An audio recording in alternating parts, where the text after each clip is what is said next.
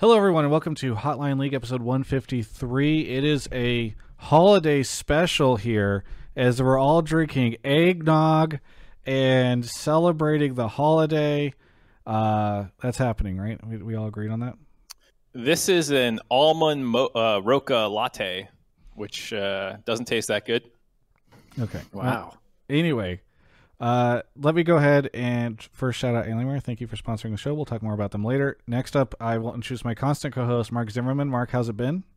Uh, it's been pretty good. It's a slow week, but All Stars is uh, coming up this week, which I think I can say I'll be doing some stuff for. Uh, can you? And so I'm excited for that to roll around. Okay. I didn't even know you were doing stuff for it. I don't think I'm doing anything for it. I don't I don't believe that they are uh, supporting it from or supporting media for it.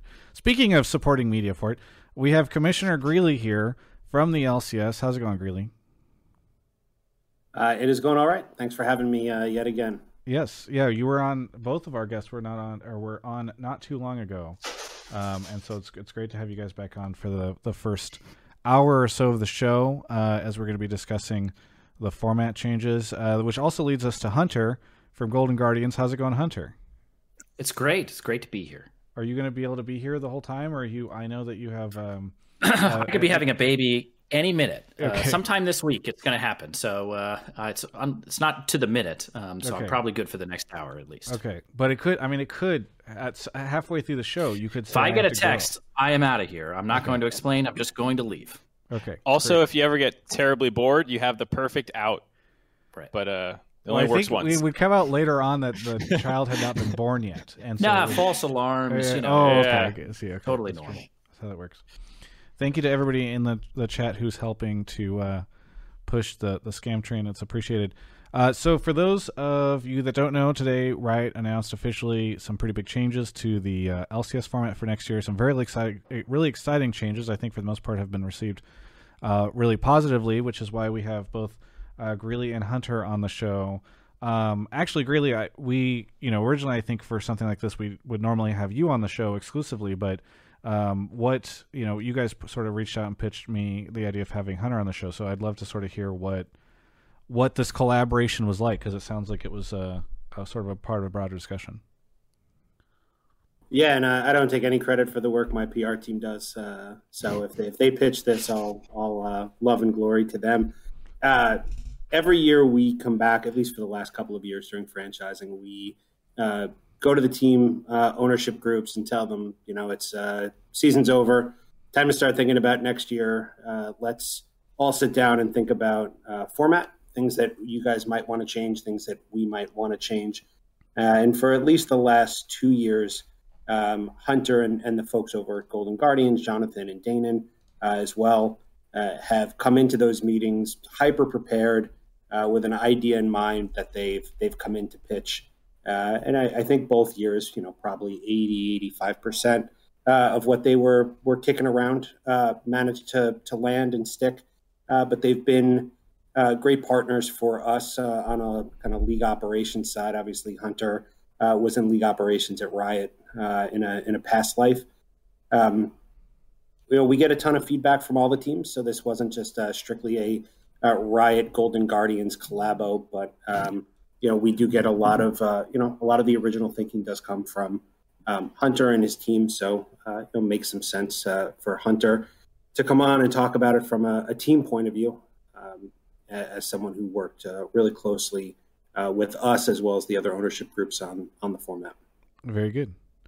Uh, by the way, are you, are you on the East Coast right now? I don't know how late this is for you. I apologize. I, I if you're, no, if you're drained. Yeah. Uh, uh, no, I'm all right. I mean, uh, why am I, does my energy level see, seem low? Sleepy, sleepy. I, I would never say that. Um, but perhaps you're ready for the holidays to hit uh, is the sense I'm getting. No, it's uh, it's. I am on the East Coast. It's a little after eleven here, and it's been a been a long day. But you know what? This uh, being here gives me the energy to to power on through. So very good. Well, I'm glad. Let's let's take it that way. Um, so okay, we'll we'll give Greeley a, a bit of a break then, and uh, and toss it over Hunter. Um, as we sort of, I have a, a video that we made uh, internally at T G I that we can sort of show as well while you're talking about this. But do you want to sort of break down what the um, how the the format works and sort of what the big changes are and all that stuff? Yeah. Um, I think one of the biggest changes is that after kind of trying out Friday nights, uh, Monday nights, Friday nights, but a third day, um, and uh, we uh, convinced uh, we're moving to three full days. And moving to three full days gives a lot of flexibility in the schedule. It basically lets us run the same spring split in six weeks instead of nine weeks. And um, and what I've been pushing since, you know, the and the end of the first year of franchising is to to use those, to move to three days and use those first three weeks to do a kickoff tournament or a start of season tournament where um, we put all our fancy new rosters and imports and rookies and whatever into into a, you know, interesting and different format and sort of start the season off with a bang. And then just, uh, you know, for this first one, there's this draft format. Greeley may want to speak to, you know, that, that a little bit. Um, and then do spring split in six weeks. So condense everything down. Um, I think historically, like spring splits in general tend to tend to dip a little in the middle. People are excited at the beginning. There's a little dip in the middle, and then people get excited at the end. So when you condense it down, you kind of condense down the room for that dip, um, which which hopefully is just sort of win-win-win for everybody. Um Uh, I'm trying to keep pace with the video, but I think I, you know, I can't no, see you're, it in real you're time. Good. This so, could just air okay. as B-roll. You're good. Yeah, yeah, okay, that's fine. Then, so, um, so you know, one of the things we've been trying to solve for for the whole time is, is you know, um, how do you have the end of season be the ultimate climactic point of the year, right? Um, I think the gauntlet was always kind of anticlimactic. You would crown a champion, and then one week later, you're doing something else.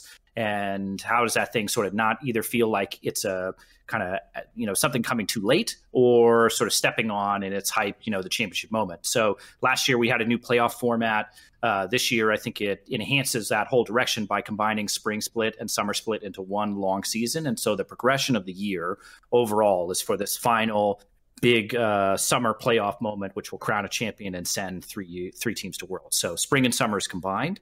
Um, yeah, with three full days, we do a three-week kickoff into a six-week spring split, kind of condensed spring split, but same number of games. And in summer, that's just we take the same nine weeks and do three weeks of, um, or sorry, three games per per week for all teams, so uh, twenty-seven games um, in summer instead. So it's more L C S is the super short of it, and we have this kind of semi-experimental, semi-preseason-y, semi-real stakes event to start off the season. The I think nicely branded by the the league lock in lock in tournament. Very good. Uh, so that that kind of brings us into it. I mean, how, um, what one thing I have for both you guys is like I had heard that there was going to be no spring pl- split, no summer split, just one block. And uh, I don't know if uh, if people were just confused or anything like that. Was that something that you guys changed, or is this sort of like the ultimate iteration of that? Like what? How did, how did we end up with uh, the continuation of the spring split and the summer split in this way? So we gave different team owners different information so that we could figure out who was leaking all of our shit to you. Um, so this was super helpful for us. Um, there was never I'm an sorry, intention Steve. to – there was never an intention to get rid of um, spring finals. Uh, it's been rebranded a little bit, but there'll still be a trophy on stage. There'll still be a, a trophy lift. We'll still talk about, um, you know, when Golden Guardians win spring split. Uh, easy to talk about with Hunter here. Uh, you know, they'll have their first L C S championship that'll compare to the L C S championships that that other uh, teams have. So uh, it's important for us to still have that roadshow, although obviously hard during COVID, but we're trying to, you know, future-proof formats. Um, important for us to have that, important for us to have those kind of uh, outreach moments, those championship moments, those trophy lift moments. You know, we we didn't want to turn this into baseball uh, where we just have a, an eighteen-week slog Uh, that goes into into the playoffs. I think, you know, Hunter talked about uh, viewership being really strong at the beginning uh, and really strong at the end, and it lags in the middle. If we move to one full season, uh, I think, you know, from week four or five of spring until week six or seven of summer, uh, it's a pretty good opportunity for people to tune out and just kind of catch the story at the end. And obviously that's that's not something we want. We I think we uh, put together with, with teams and pro players really good stories, really good narratives Uh, throughout the split, and we want to keep people engaged. I think uh, it's really interesting too, because we had um, a caller just last week talking about, you know, with the rumors of this happening, um, you know, how it would be difficult to compare like dynasties and championship trophies and all that kind of stuff um, without preserving a spring, you know, champion, you know, whatever the branding ends up being for it, but, but effectively that. So I'm really glad to see that, as well as the fact that, like you're saying, which is something I, I kind of overlooked, but now thinking about it is really important, which is like more opportunities for fans whenever we get out of the crisis and some semblance of normalcy can return to to events. Like, I couldn't imagine if there was one event a year in North America, like, sorry, Texas or, you know, Midwest areas, you know, like, these are probably going to a coast every single year because you only get one. I think um, I'm, I'm excited to to have that opportunity to go to more places around around North America for events. Yeah. Uh, I mean, so I think one thing that a lot of people have been talking about, and we'll get some callers that are ta- uh, talk, uh, asking about this too. Uh, for those that are watching, we're going to have them on for about the first hour, so we'll be able to ask Hunter and Greeley questions about it. But, like, um, how much were you guys able to talk to the players about this? Because that is one of the biggest concerns I've seen coming out the gate is, like, what is this going to do to player schedules, and are they going to be exhausted, and is this now they have to prepare for three games a week, and et cetera. So how are you guys looking to sort of address that, and was that something you guys took into consideration? Yeah, definitely came into consideration on the team side and came up actually pr- a lot in the conversations we had when we were kind of bouncing around different ideas. Um, so uh, I-, I don't actually think this will increase the burden on players in particular from seeing them both on scrim days and on game days. Um, in a lot of ways, game days are, are lighter, uh, which may not, you know, see it make sense from home, but um there's a lot of downtime built into the L C S day itself because there's only sort of one hour of activity. There's a lot of lead up to that, sometimes anxiety and energy and other things, but um, there's a very different rhythm to those days. So having three of those instead of um, instead of two and sort of swapping out a scrim day I, is probably less work overall, like less raw hours of work. And so I, I don't think it will be a, an increase in the, you know, the sort of pace or the the burnout that's affecting players. The rest of the schedule is is pretty much the same. You know, it's like the same. What, one of the ways we built the schedule originally is we just worked around the internationals and the raw total of weeks that were that were are sort of already existing in the schedule. We haven't added weeks. We haven't subtracted weeks. The same same number of weeks in the total schedule, start to finish, um, and, you know, sort of same number of work days, as it were, into the into their work week, just shuffled around a little bit differently. I heard a ton of complaints, both from G Ms and from some pro players, uh, that the schedule we ran last year, where you had an uneven schedule, like some days, some uh, weeks you played Friday, Friday, Saturday, or Friday, Sunday, or Saturday, Sunday. Uh, it was screwing up a lot of things, right? Your normal cadence, your normal schedule. Um, I think the the day off for players was floating. Sometimes it was Monday, sometimes it was a different day based on uh, when folks were playing. Um, and then something that, you know, we hadn't really thought about until we talked to pro players last year was a lot of pro players have friends that are on different teams. So if they wind up with uh, off days that aren't synced, they may they may not be able to go hang out with their friends or have dinner or like feel normal uh, for two, three weeks on end. So one of the things this schedule also does is it puts everybody back on the same schedule, right? Everyone absolutely will have three games uh, every week during during regular season. Uh, they'll have the same off day. They'll have the same scrim blocks, um, so we're, we don't have to deal with some of those issues as well. And Mark, I already see you starting to pull people into the waiting room. Uh, do you want to give a, a quick uh, briefer while we, we ask maybe one or two more questions before we open it up to callers?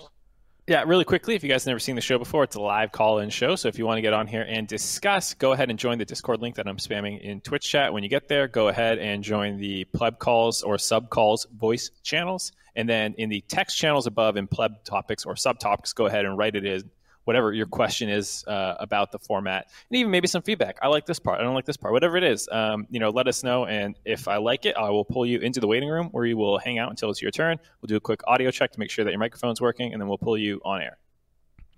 Just go to that last question. You know, one of the nice parts about having Darshan on the roster last year is we had easy access to the Players Association to run ideas by and bounce ideas off of. And um, uh, Jonathan McDaniel, who's in the chat, you know, always kept a pretty open uh, line of conversation with Darshan and the players around uh, format ideas and stuff to make sure that we were getting a lot of feedback from them before we were pitching something that they would find to be unworkable. So we try to close that loop, you know, as much as we can in the in the ideation process.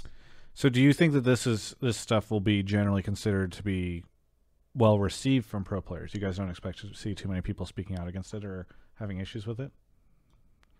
I don't. I I, I don't either, but I've been surprised before. I was going to say the one thing you can be sure of is the players don't know that they like or dislike something until they're in the thick of it. Yeah, yeah. Uh, That's until, true. Until but at least Doublelift's ran- not in the league this year to complain to in a Travis interview. or or just randomly on stream they get asked a question and in that moment they they form their opinion on it for the first time. Uh, either way, uh, Mark, should we start grabbing people? Sure, let's go ahead. Um, if you're in the waiting room, people, make sure you uh, undeafen so you can hear me when I come in and ask if you're ready. Uh, someone's about to not go first, despite being the first one in there, because they're deafened. Uh, and yeah, I see Emily in the chat, by the way, uh, who was talking about having a hot take or a question. I think uh, this is, normally we look for hot takes, but I think questions uh, for this is, is fine, just because we kind of want to open up the floor to anybody that are... that want to learn sort of about the format and the philosophy and how this will impact stuff and all that kind of kind of stuff. Um, yeah. Uh, by the way, Greeley, how much work do you guys? Is your is your month's basically done? Are you able to chill now? Uh, because All Stars is like a global. The global team puts that on, right? So are you in a good place now? No, there's no chill. It's esports, man. Uh, we've got we've been in addition to the other esports, right? Obviously, we had First Strike last weekend. We had a uh, or two weekends ago, we had Legends of Runeterra this past weekend. We've got T F T next weekend. Um, so we're watching uh, and working on a bunch of that stuff. But as far as the L C S goes, the team has been in high gear, uh, you know, trying to get ready for start of spring. You know, Riot closes on Friday, so we're closed for two weeks, and uh, we'll get we'll get a bunch of downtime during then. But even during that period, we'll still, you know, talking to teams, working on some rulebook stuff. There's always always work to be done. Gotcha. Okay. Well, it uh, looks like our first caller is here. To do, is that how you say it? To do? Yeah. To do, where are you calling from? Uh, calling from Los Angeles. Los Angeles. Oh, local. Okay. Well, what do you yeah. want to talk about on the show? So my question's for Chris Greeley, because, you know, he might have to go to bed soon. But uh, basically my question is in regards to, like, the early game season you guys kind of introduced. Uh, I was just kind of wondering, like, what your thought process was into, like, introducing that into the L C S.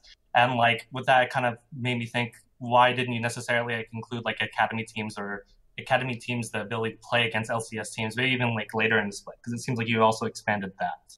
So, and if you did have them play, would that like you think jeopardize the credibility of like L C S teams? Because you know if they lost, that would kind of put them in a really bad place in general. But yeah, that's my question.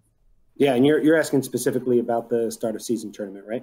Yeah, and then maybe like also at the end, I saw also in the club topics that someone suggested, you know, maybe the ninth and tenth place L C S team maybe plays against the academy team. So, like, in the academy playoffs, which would be kind of cool. I mean, there's a lot of downtime in between, like, Worlds and, like, regular season, at uh, the end of the season. So, maybe that would be something. That, I think that's a second happen. a second topic. So, I just want to make sure we focus on that first one, yeah. um, which is, it sounds like you're saying, what was the philosophy behind the kickoff tournament, and why not have it be a thing where you're mixing in academy teams? Yeah. Yeah, we wanted to give uh, we wanted to do a couple of things, right? We wanted to give teams an opportunity to show off new rosters, new players, new combinations. Uh, we also wanted to give teams an opportunity to experiment um, as we're going into spring split. If you've got a couple folks on the roster, you want to see other rosters pulling together. You want to give them some competition. You want to give them a bunch of games. We wanted to create an atmosphere uh, to do that, and obviously, we want uh, the tournament to be entertaining. Right? Worst thing we can do is put on a three-week tournament that nobody cares about, uh, you know, kind of waste of time for, for all of us. Uh, we did talk a lot about who should be playing in that tournament. So we talked about academy teams. Uh, with some of the changes to ad, uh, academy and amateur this year, we talked about amateur teams and college teams. And, you know, what if we went twenty-four teams kind of coming in and, and what does that wind up looking like? Ultimately, with all the changes that we're putting into academy and amateur, uh, we thought it was better to kind of, you know, start small, right? Let's crawl and see if, see, how fans like the tournaments, what teams say about the tournaments, are, are, are pro players happy to be playing there, uh, and potentially look to expand in the future. Uh, we wanted to make sure that we had a format uh, for the tournament that felt good, that was compelling. We tried a lot of uh, really interesting things. I know Hunter's team had a, had a really cool format that we just couldn't find a way to explain to people.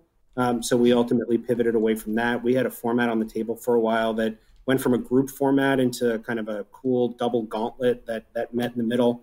Um, that was a fun one. But uh, kind of the things we wanted to focus on were making sure that a bunch of teams got to play a bunch of games against each other.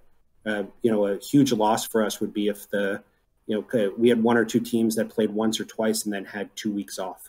Uh, so we wanted to make sure that teams were getting games, uh, we're getting series. We have some best of threes in there, some best of fives as well, uh, and wanted to mix it up. Uh, we've been playing around with this format for, uh, for or this concept for a long time. You know, Hunter mentioned bringing it up before uh, in prior years. We had whole working sessions. We we had something called the L C S Scramble uh, that was, you know, we were going to play completely in the studio with every team in a green room. Uh, and they would basically finish a game and then just go right into another game. And we had this crazy system that matched them all up. And, you know, ultimately it, it was something that, that died on that whiteboard, but uh, we've, we've kept the idea open for a while. The uh, idea behind it was the, was uh, the N F L Red Zone package that we eventually turned over and used for Academy Rush. Uh, but, you know, we've, we've played with a lot of ideas for this. I hope, um, you know, from our perspective, at least from the league's perspective, that uh, folks are interested, people tune in, um, the pro players like playing in it, the teams think it was, is worthwhile. And then for next year, you know, I'm sure Hunter and his team are going to walk into the uh, format meeting with some big deck about how we should go from ten teams to twenty-four teams, and here's how we should pick who's coming in. We'll also, we'll also have a year of amateur and academy and college uh, folks playing in tier one and tier two tournaments that uh, I think will also be a, a good source for us to look at as well. I just can't wait to hear how Hunter comes in at the end of the year and be like, this format sucked. And everyone's like, wait, but Hunter, you made this format. Not that, but I do think, um, look, one of the things that I think uh, we, sh- we should be under no illusions that we figured out how to run professional League of Legends at this point, like eight, you know, ten, ten years into this, ten, eight, eight seasons into the L C S. And there should be, I think, a pretty, you know, healthy appetite for experimentation and, and evolution in the, in the general format for the whole thing. I think one of the challenges historically is that there's been no place to experiment, really. Like, the, you know, you're always in games that matter a lot, right? Spring Split, you had a champion. Summer Split, you had a champion. That person's going to Worlds. You have M S I stakes. You know, All Stars was like the only kind of thing, and it wasn't a real event in the same way. So um, what I like about this kickoff tournament is that every year we should be doing something you've never seen before, in my opinion. And we will come to Chris with a bunch of things that he can't explain to anybody because no one's ever seen them before and they're weird. But I think that's some of the idea, is to do some weird things, because we're going to discover when we do them that some of them are really good, and then they can, you know, trickle into the regular season or our summer playoffs or Worlds or M S I or who knows, who knows where they find. But we need that, we need that space, I think, for, for experimentation at the, at the professional tier. Um, and that's kind of what the, the lock-in is for. To the caller's question about amateur teams, the only thing I, and academy teams, the only thing I'd add is that um, year over year in amateur academy, we should expect really high variance in the rosters. And it makes it hard in one sense to reward the best academy teams from the year before with presence in this tournament, because uh, the turnover there could be really significant. Um, and it's just, it's a sort of a, an additional kind of thing we have to figure out as we see what new amateur and academy looks like over the course of this year, is how much is that continuity, you know, relevant the next year, the success of one year going into the next year. To, to ask a, a bit of a follow-up um, related to the caller's question, less specifically about, you know, later on in the year, like he was saying, but even just, is there any concern about a academy team coming in at some point and thrashing, you know, through one of these kind of mixed pool uh, tournaments potentially, and just destroying an L C S team, and then, you know, having to to come to terms with that? Is that a concern, or is that something that you guys would be like, no, that's that's a, that'd be fine to us? Um, I, I'm not sure it would happen. Um, I think if it did happen, it, I mean, look, I might not be concerned if it happened to an L C S team. I'm sure that L C S team wouldn't feel wouldn't feel too great about it, uh, or the folks that put that team together. But that's, you know, that's one of the things the changes to the academy and amateur system were, were meant to deal with, right? The idea that we have academy teams that can beat L C S teams, while good for conversation, right? And they kind of keep keep shows like Hotline League rolling along uh, when, you know, there's no news cycle going on. Uh, it's the worst thing for the region, right? We want the best players playing at the L C S level, you know, kind of full stop. So um, I think that would be the bigger concern from a league perspective. If Golden Guardians academy team came in and, I don't know, mopped up Cloud nine's uh, L C S team, I think we'd have real concerns about why those players were sitting in academy when they could be playing at an L C S. This guy's better than Perkz. Get this guy, get this guy in the league. That's uh, Yunby. Let's go.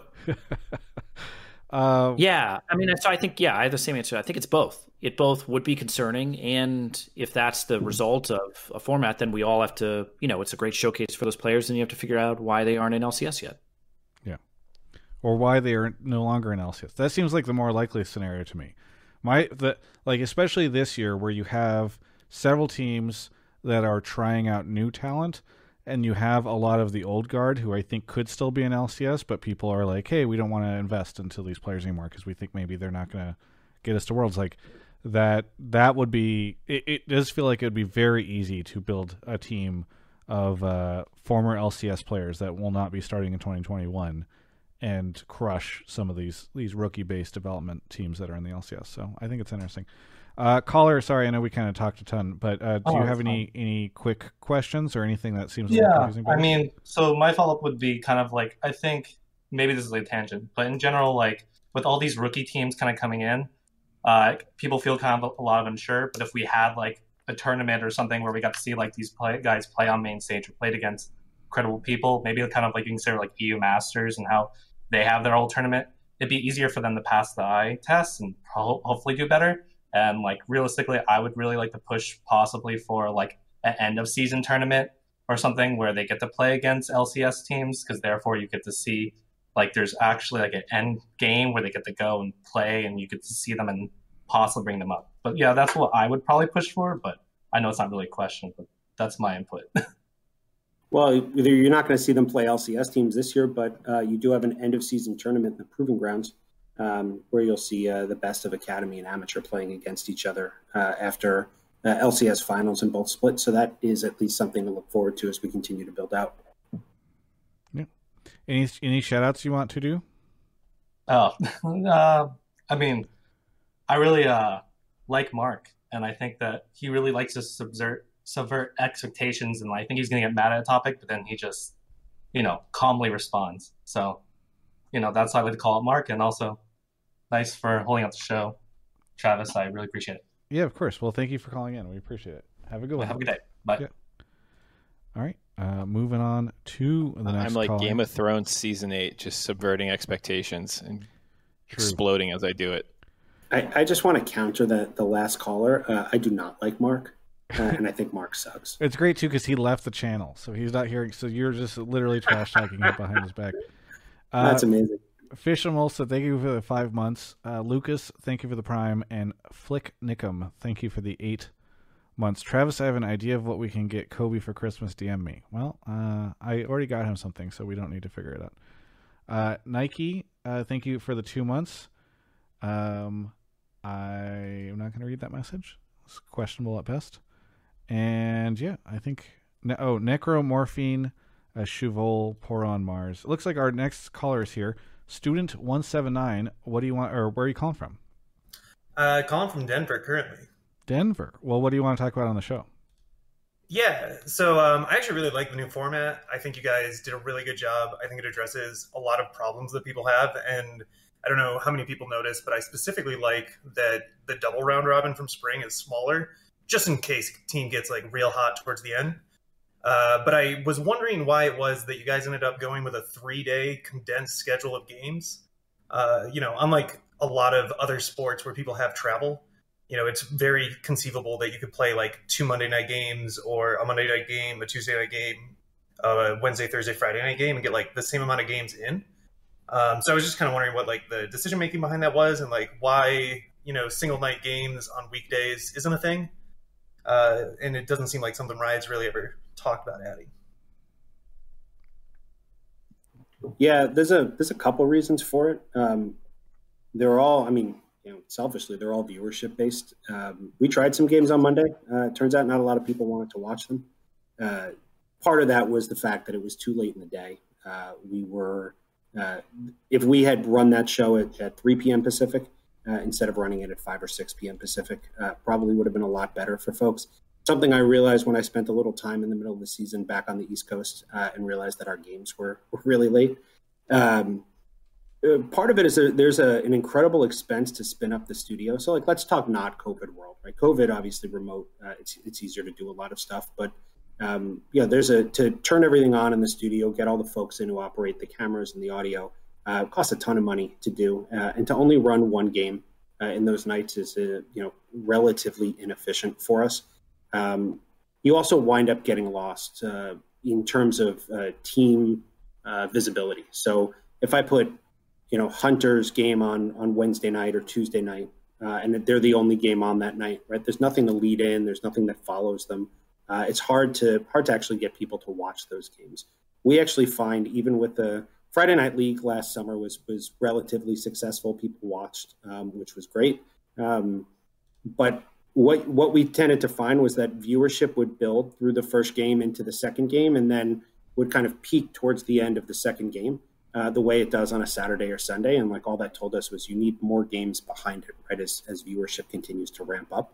Um, so you lose pieces of that too. It just, I know it works in conventional sports, right? You can you can put on the T V most nights and watch an N B A game or a baseball game um, or a hockey game during season. Uh, but it, you know, our viewership patterns just don't don't trend the same, uh, and we really want to uh, create a compelling product for everybody to watch, right? We want the broadcast to be good and entertaining. We want folks to tune into it. Um, we don't want to create a culture where people check the winner or just watch the highlights in the morning, right? It, it kind of pulls apart for us. Hunter, I don't know if you have other thoughts. I know you've dealt with this for a long time and you see it from a team perspective as well. Yeah, I mean, when we were switching back to B O threes, we had, or when we were switching to B O threes back in whenever that was, several years ago, we we talked through a lot of this stuff. And um, I, I think really nailed it on all the sort of core reasons. Um, so. Do you, I throw okay. another one in there um, that Hunter, I think, touched on a little bit earlier about like team schedules lining up and stuff that happened uh, when, you know, you had this kind of offset schedule on Friday, uh, which would probably, I mean, without being really careful about how you did it, get exacerbated um, if you're doing something like this. Uh, you know, when you talk about the similarities to other sports, one thing that they have is they pretty much have practice teams. They're flying around the country. Um, there are reasons that a team can't play Saturday, Sunday. Uh, including physical wear and tear. And like, there, there's so many reasons that they actually space things out the way that they do. Uh, it, it that it doesn't translate to, to league, in my opinion, um, where our players don't, or they, they scrim other teams. And so having s- consistent schedules for everyone is, is pretty important. Um, and we can play back-to-back games. We can stack a weekend with all of our games, um, which, you know, most, most t- players In, in pro sports couldn't couldn't play multiple games in a row, um, and so like I think a lot of these things allow us to target our fan base, which is also younger people who are busier on weeknights. Um, you know, a lot of people have school and stuff, uh, whereas on weekends they're more free. And Twitch as a whole, like Greeley was saying, you know, viewership is is building when a, a channel turns on. You don't get the same kind of carryover like happens in, in T V, as I understand it. So like I think all these reasons uh, make it pretty. Uh, pretty difficult to, to put them inconsistently across weeknights. Yeah. Uh, Jim Jim Dubs in the chat says, how does Riot know viewership doesn't trend that way if they've never really tried it? Well, Greeley did mention they tried it on Mondays. And two, I mean, this is just kind of a, a known factor on Twitch is like if you you you want longer running stuff to accumulate viewership and, and have it. So this, this makes a ton of sense to me. I do have a question on the viewership stuff while we're on it. Um, do you guys expect viewership to be lower uh, in terms of concurrence, but higher in minutes watched, I guess, over the course of this? Because in a in a in a sense, like it's unlikely you're going to always have the same when you're spreading out the games a little bit more and you're you're having more games. I'm guessing people will not just all watch fifty percent more, or however much more. So I'm guessing um, there's an expectation that maybe like the highs will be lower, but then like overall minutes will be um, higher. I think we have some expectation. So I, I, I bet that on Saturday and Sundays, we're not going to see a market change uh, in either direction. Um, my guess is that Friday performs better than Friday did last year uh, with a couple more games and, and an earlier start time. Uh, and I, I don't think it'll have an effect on the highs, right? People still want to watch the big moments. And there's a lot of fans who don't care about the normal game, right? They want to watch the biggest game that they feel has the most impact, or when their favorite team plays a team that they also really like or don't like, or whatever their individual motivations are. So um, I, I don't think this is going to be one of those situations where we add games and we expect that viewership um, is going to be lower. Uh, I, our average minute audience, which is generally the metric that we use and we report on, uh, which is just the uh, average number of uh, viewers who watch uh, any minute of the broadcast, that'll probably go down. Uh, because we're putting more games into Friday, right? Uh, and there's more games on the calendar. But you know, ultimately, um, I think this is just better. I mean, you know, put, to put a fan hat on, right? I think this is just better for fans, right? More games, more matchups. If you want to see Golden Guardians play Team Liquid, you get to watch that um, more often now, right? You get an extra one of those matchups uh, when the fifth matchup comes around in summer. Uh, there'll kind of be some funky things with side selection. Uh, you get a tournament, you get some B O threes, you get some B O fives. Like I, I think it's a, a great time to be an L C S fan in terms of format. Nice. And really in terms of everything. But. Well, I know we're, we only have another twenty or so minutes, so student, unfortunately, we don't have too much time for follow-ups, but is there any uh, anything you want to shout out? Uh, no, I, uh, you know, I think that answers the question pretty cleanly. Uh, maybe if you guys eventually get a bigger presence on the S and Riot games, you can kind of get that build up with like other esports and get it beneficial that way. That would be cool. So something to think about in the future, but thanks for having me on, guys. I appreciate yeah, thanks it. Thanks so much, student. Have a good one. Yep. Bye. All right. Moving on to the next caller. Uh, thank you. To... Uh, I have a pitch for you guys. Have you ever considered being the E S P N of esports? Whoa. There's a you know, there's that, a space for that now. That's fresh and new, uh, and I've never heard that before. We should talk about that after this. Uh, we'll yeah. see where it goes. Uh, G- uh, Chief, thank you for the uh, gifting a community sub. Jimmy Vinn, who also gifted a sub to Mahmood. Uh, Turtle Lord, uh, if you don't like Malazan, thank you for the sub. That's uh, Hunter really likes Malazan, by the way. So uh, Kenjo Olive, that's that's his thing. Uh, Abunai Karjiri. And B Crow Twitch. Looks like we got Coach Dom here. Coach Dom, where are you calling from? Uh, Chicago. Chicago. Oh, wow. How's the ping? It's great. Good, good. Yeah. Uh, is that is that why you coach there? You can. It's easy to get people uh, to become gods in a low ping environment. Um, yeah. I think there's a, a lot of good Illinois players, and I think that uh, the ping helps. Nice. Well, yeah. What do you want to talk about on the show? Uh, so my topic was about how um, with these changes, uh, it is more enticing to advertisers because um, I think it's going to lead to higher viewership and more watch time. Um, and with that, it's going to put more stability in the league. And on top of that, um, with the summer season playoff format, I think it makes more sense with twelve teams than it does with ten teams.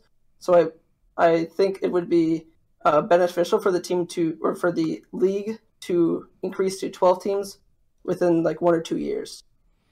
I feel like uh, you trick you you threw in two different topics. Um, so let's go with one. What do you guys expect the sponsor impact to be? I assume this is this is good. I mean, you have more stuff to to air. Is was that a, a contributing factor at all, or is it scary expanding like this because maybe you sell stuff to sponsors and then in the future, you can't put the genie back in the bottle if you decide like this was too much? Like how, how do you guys navigate this from a sponsor and broadcast perspective? Uh, we spend a lot of time talking to the partnerships team uh, who's out in market talking to sponsors and potential sponsors in our, our agency. Um, so we, we ran a lot of these ideas by them uh, and, you know, you get those questions from them too, right? How long is this tournament going to be here next year? Like, should we go out and sell this? If we sell it, can we sell it to a multi-year sponsor, or should this be a one-year thing? Um, you know, we try not to let uh, kind of either one, either the the sponsor commitments or uh, the league commitments drive the other side. Uh, so even in a world where our B D team came back and said, hey, we just held a lockup tournament for three years. Uh, if at the end of this season, we all look at it and say, hey, this wasn't worth running, uh, we'll go back to the sponsor and, and figure something out. We have great sponsors uh, in the L C S, uh, all all folks who want to work with us and, and engage our fans. So, um, you know, we've never run into a situation where we've said, hey, we want to stop doing something. And they're like, so sorry, you signed a contract, so you're going to do it for two more years, whether you like it or not. Um, and that's important. I mean, obviously we don't want to do, we don't want to create new formats where, you know, we're going to lose a, a bunch of opportunities to engage sponsors. But at the same time, uh, while NASCAR is an amazing sport, Uh, we don't want to kind of have logos uh, slapped on everything. So we're we're trying to walk that fine balance. Yeah. Um, and then I guess we can just go to the second question really quickly. I think really you've been asked this before on the show, but expansion to twelve teams. It's a topic we talk to owners about all the time. Um, you know, when the, when the time is right, we'll look to make the league bigger, but you know, ultimately, um, you know, the time hasn't been right so far, so we'll we'll get it figured out soon. Very good. Dom, do you have any, any quick follow-ups? I, I know we it's kind oh. of a quick answer, but... Do you think this format will lay the groundwork for an expansion uh, in the future?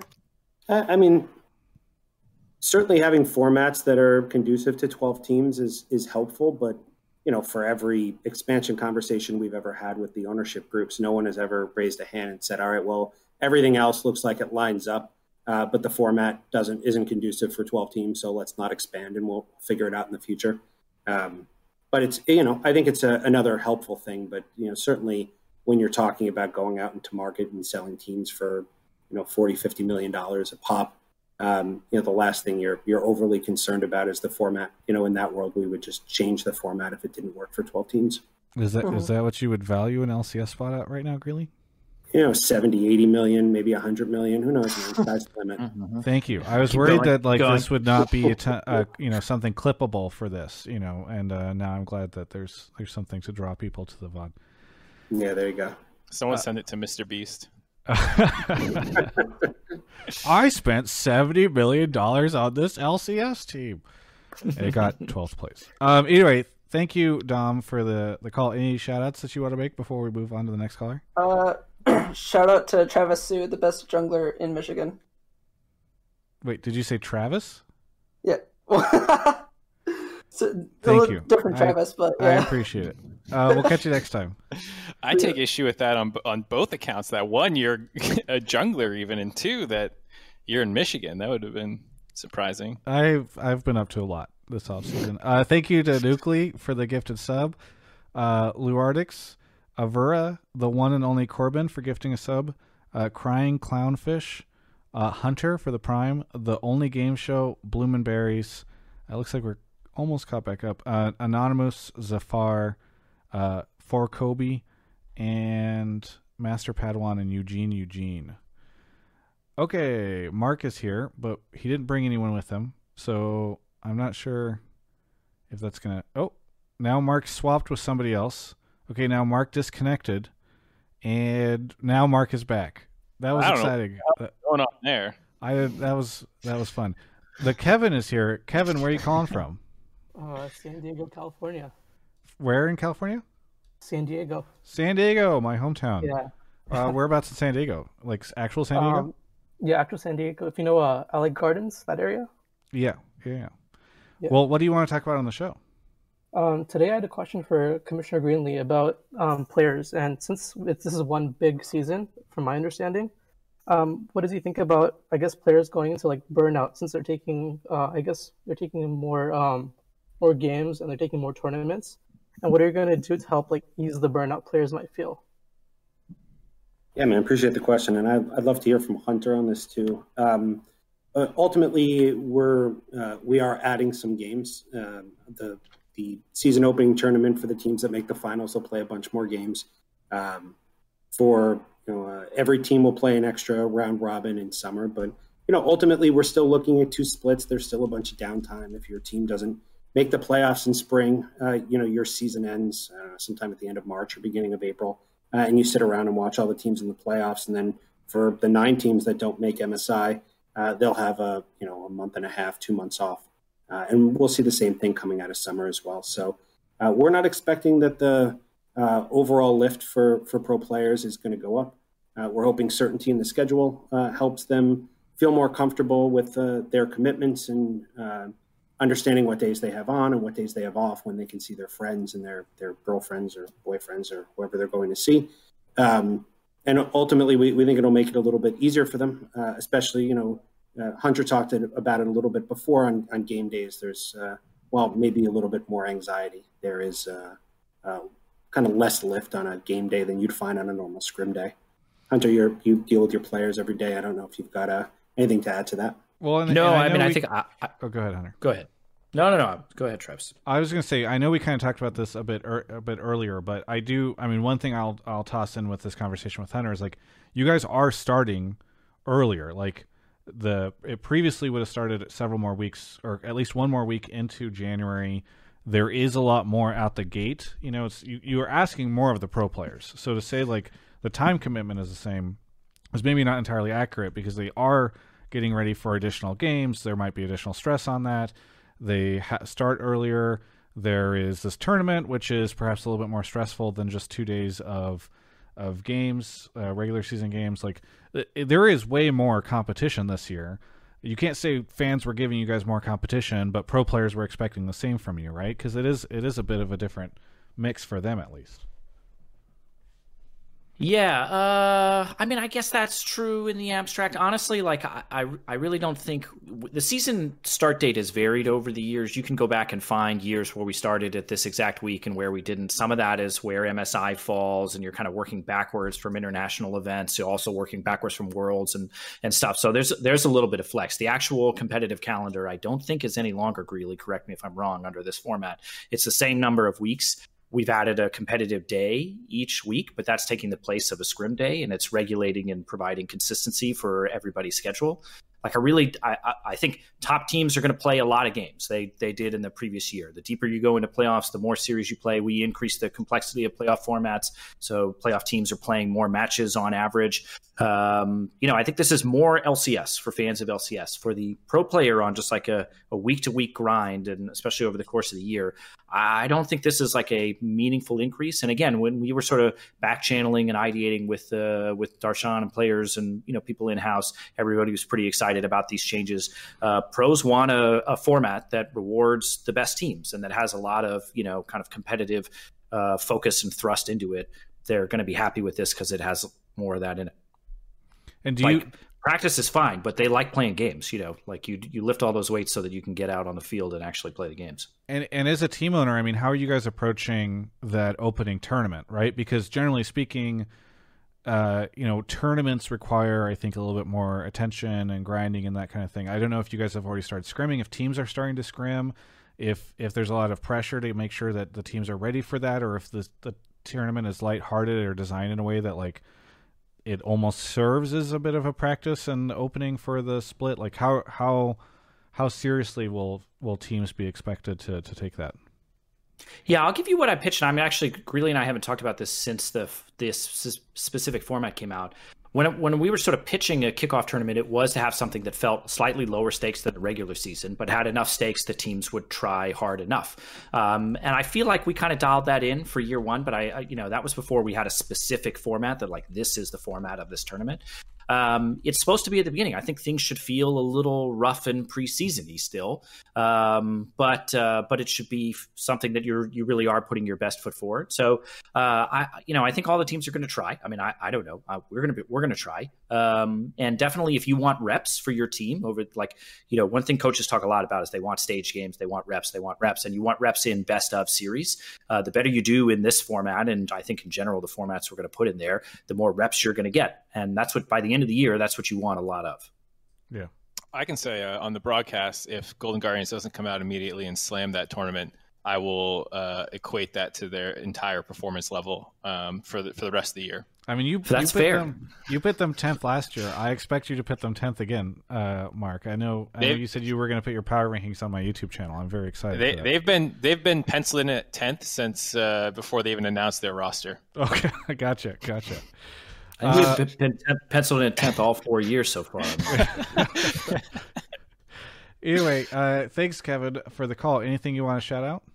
Uh, is it okay if I ask another question really quick? If if you make it real quick, because we do have yeah, one more this, person, and I don't want um, to... This may be a naive question to ask, but um, do, do you think players will ever get bored of playing too many games? Uh, I players like games. Um I think they get tired of losing, but other than that, no, I don't think they get tired of playing. Uh, like practice is definitely like a, another scrim day. Nobody wants another scrim day. They'd much rather take a game day. Okay, thank you so much. I'll, I'll ask a question really quick uh, while uh, Mark is getting our final caller, because I don't think it's popped up yet, unless it is our final caller, in which case I'm going to feel really bad. But uh, one of the criticisms I did see when the announcement was was put out was like, all right, you guys play forty-five games, I think, right, over the course of the regular season. And then you still, all all it does at the end is sort of determine seeding and eliminate two teams from playoffs. Like, you still have eighty percent of the league entering playoffs from all those games. So um, why why sort of design it that way? Why not make it a little bit more strict? I guess there's, there's two things from, uh, from my perspective, at least. One is that Uh, you still have M S I uh, as a checkpoint, so we're still going to have spring finals. Um, still going to have the mid-season showdown. I think uh, I think that's what it's called now. um, which is an opportunity. You know, we're still going to pull six teams in there. There's still going to be a prize pool, a trophy lift. You're still, you know, you're going to go represent the region uh, for M S I. When you get to the end of summer, um, we looked at a lot of different scenarios. Uh, you know, we looked at the team that, you know, couldn't couldn't pull it together in spring, had a really bad spring split, uh, and then, you know, kind of found their footing in summer and, you know, how would they make playoffs? What would things look like? Um, we also did a, we looked at, you know, essentially if we use this format in prior years, understanding that it's never quite apples to apples, right? Teams may react differently when, when stakes are slightly different. Um, it didn't have huge impacts on the teams that would ultimately qualify in uh, for playoffs, having, having the full season piece. Uh, but when we're able to connect it, we think we'll get better kind of full season storylines. We think we'll get, um, you know, kind of more opportunities for teams like Hunter's last year, where I don't think, you know, anyone expected them. I mean, I did personally because, you know, I'm, I'm, I'm a genius, but I don't think there were a lot of folks out there who expected them to, to have the great performance they did in the playoffs last year and uh, kind of create this great run that they had. Um, I think you're going to see that. And then look, at the end of the day, if the seventh and eighth teams come in and they get blasted in the, the first weekend, then like, you know, you, we've got two series and, and we kind of move on uh, into the rest. I, I think it uh, provides opportunities for teams Uh, to take some risks during the season. Uh, I think it helps us balance summer against spring split. Uh, and, you know, one of the goals we have when we come in to develop formats is making sure that we're sending the best teams that we can to international competition. So when you have a, a situation uh, in summer where you could have a team that clicked or came on late or picked up somebody or moved somebody up from the from their academy team and everything fell together, uh, you do want to give them that chance to try to play through. Playing out of the seventh or eighth spot in the summer playoffs is not easy. Uh, you know, finding your trip to finals from there is extremely difficult. But, uh, you know, when you eliminate the gauntlet, you try to pull a couple of things together. It made the most sense to us. Um, and as the caller before noted, you know, when we move up to twelve teams, it'll feel perfect. Yeah. Emily is here. Emily uh, from E S P N. Oh, where are you calling um, from? Oh, yeah. I guess I technically am still at E S P N. I'm yeah. calling from Culver City, California. Culver, nice. Culver City, California. Hope you're hope you're hanging in there. Um, we're we all are big fans of your work and excited to see what happens next year. Uh, what oh, do you see. What do you want to talk about on the show? So this is basically me interviewing Greeley, but without actually being able to publish anything. So I figured I'd come on and and grill him. For, for legal really. reasons, um, she's a caller calling into a show. Yeah, exactly. I'm no one. I'm absolutely no one. Um, so. Previously, when I'd spoken to you about um, all the format changes that happened last year, first at the beginning of the season and then again in mid-season, um, you brought up two main points in terms of expanding viewership because League was already the third most popular sport by viewership uh, in, in the U S, uh, according to you, um, uh, or according to other people too, but like I'm citing according you. To Greeley. I'm citing what you told me. Yeah. Emily's here just to dunk on our guests. um, it's okay. Greeley knows me. Uh, and then, um, and another thing I'd heard is that Riot was like really iffy about considering tournaments as part of like a regular season format, so to speak. Um, so I kind of wanted to ask you about uh, what made you change, like if that if that was true, then what made you change your mind regarding including something like the L C S lock-in, uh, which is a tournament uh, kind of piggybacking into like league format. I'm a big fan personally because I actually really like tournament formats better than league formats, but in a franchise league, I can see why you wouldn't be doing tournaments constantly. Yeah, and I, you know, I don't, I'm not sure, um, you know, where the you know, Riot hates tournaments um, idea came from, or who gave that to you. I don't, I don't think it was me, uh, but I, I can't Thank remember. You. No, it wasn't I, you. I can't remember things I said. According to you, Riot hates tournaments. According to, according to L C S Chris Curley. Yeah. yeah. Um, No, we don't, look, we don't hate tournaments. We like compelling formats. Um, this, you know, like I like I said earlier, we spent, you know, the last probably two or three years kicking around different iterations of what a season kickoff tournament could look like. Uh, I think the time was was ripe for it. Um, you know, just like the time was ripe for us to move to an expanded schedule. Like moving last year, we went from two broadcast days to three broadcast days. Uh, we kind of got it figured out on our side. We got our feet wet with it. And it allowed us to expand that third broadcast day this year uh, to include more games, right, so that we go with an expanded schedule. Um, I think the that expanded schedule allowed us to get in a, a full, you know, ninety game split uh, in spring and still have the opportunity to play uh, play the tournament. Um, we think it's going to be great, but um, yeah, I mean, you, you know, you don't you don't know until you play the games. But um, you know, look, my hope is that uh, pro players are going to take it seriously. You know, one hundred fifty thousand dollars uh, winner take all prize pool. Um, you know, while it may pale in comparison to some of the buyout fees we've seen, it's still like a nice twenty-five thousand dollars, thirty thousand dollars uh, payday for three weeks of work um, that, you know, I think will be interesting uh, for pros uh, and will be interesting to take home. I also love the fact that it's winner take all. Uh, so it does give you an incentive to push through. It's not spread over the top four places like we do uh, for the normal L C S season. Um, It'll be it'll be yeah. convenient for Swordart to be able to uh, pay his accountant to manage the rest of his money that he gets yeah, yeah. from his T S M contract yeah. if he wins that. Right. Yeah, the only the only thing I'll add is that um, you know, this tournament was in the deck that that we submitted three years ago when we were first talking about format changes, and I think to get to a place where you could say like, okay, let's adjust the schedule to make room, we needed to show that condensing down to three days was something that would be good for the league overall and sort of and buoy the health of viewership. And there were some concerns around that coming out of my uh, disastrous, you know, best of three format change that we did um, and the feelings in Riot around stretching to three days and the dual streams and other things. So there was a, in a lot of ways we like, you know, kind of reset and then rebuild confidence in a three-day schedule. And that that really gave us the room to run this kickoff schedule. So I've been hammering Greeley on this for, for three years. It, it took us a, a little while to to like have the logical steps in place to to take the jump on this. And why, uh, by the way, I was going to ask about this. Riot, I, Riot may not hate tournaments, but I do feel like Riot hates talking about prize pools. And so I was very surprised whenever I saw that the prize pool stuff was included as a like a prominent mention in this. Normally it's just sort of like in the rule book somewhere somebody gets some cash for something. So what was the motivation behind that? And were there discussions internally as you're seeing like the reports around salaries for some of these players where it's like, should we even, is this even something that we need or to talk about or something? Um, you know, generally we're not, we don't lead with prize pool. Um, you know, we have salaries, pro player salaries that are higher than I think every other esport out there. Um, so it's it's not something we try to index highly on. Like we don't go after Dota two and they're and they're like thirty million dollars. Did, was it? Did you have a little bit of a, a physical reaction to saying that name of the? Yeah, I did. I did. I had to clear my throat and figured it was Dota two a little bit. Yeah. um, but that that that's just not what we want to be the draw. Right. We never want people to talk about Worlds uh, because it has a huge prize pool. We wanted to talk about it because it's the biggest event in esports. Um, for the for the lock-in tournament, you know, I think when people looked at it and said, "What's the point of this?" Right? It doesn't. It has minimal competitive impact. It's the beginning of the year. You're not solidifying your spot to M S I or Worlds uh, by playing in it. Uh, why would anyone care? Uh, we we wanted to give folks a reason to care. Uh, It's not like you're winning a million dollars for the three weeks, but it's still a sizable amount of money.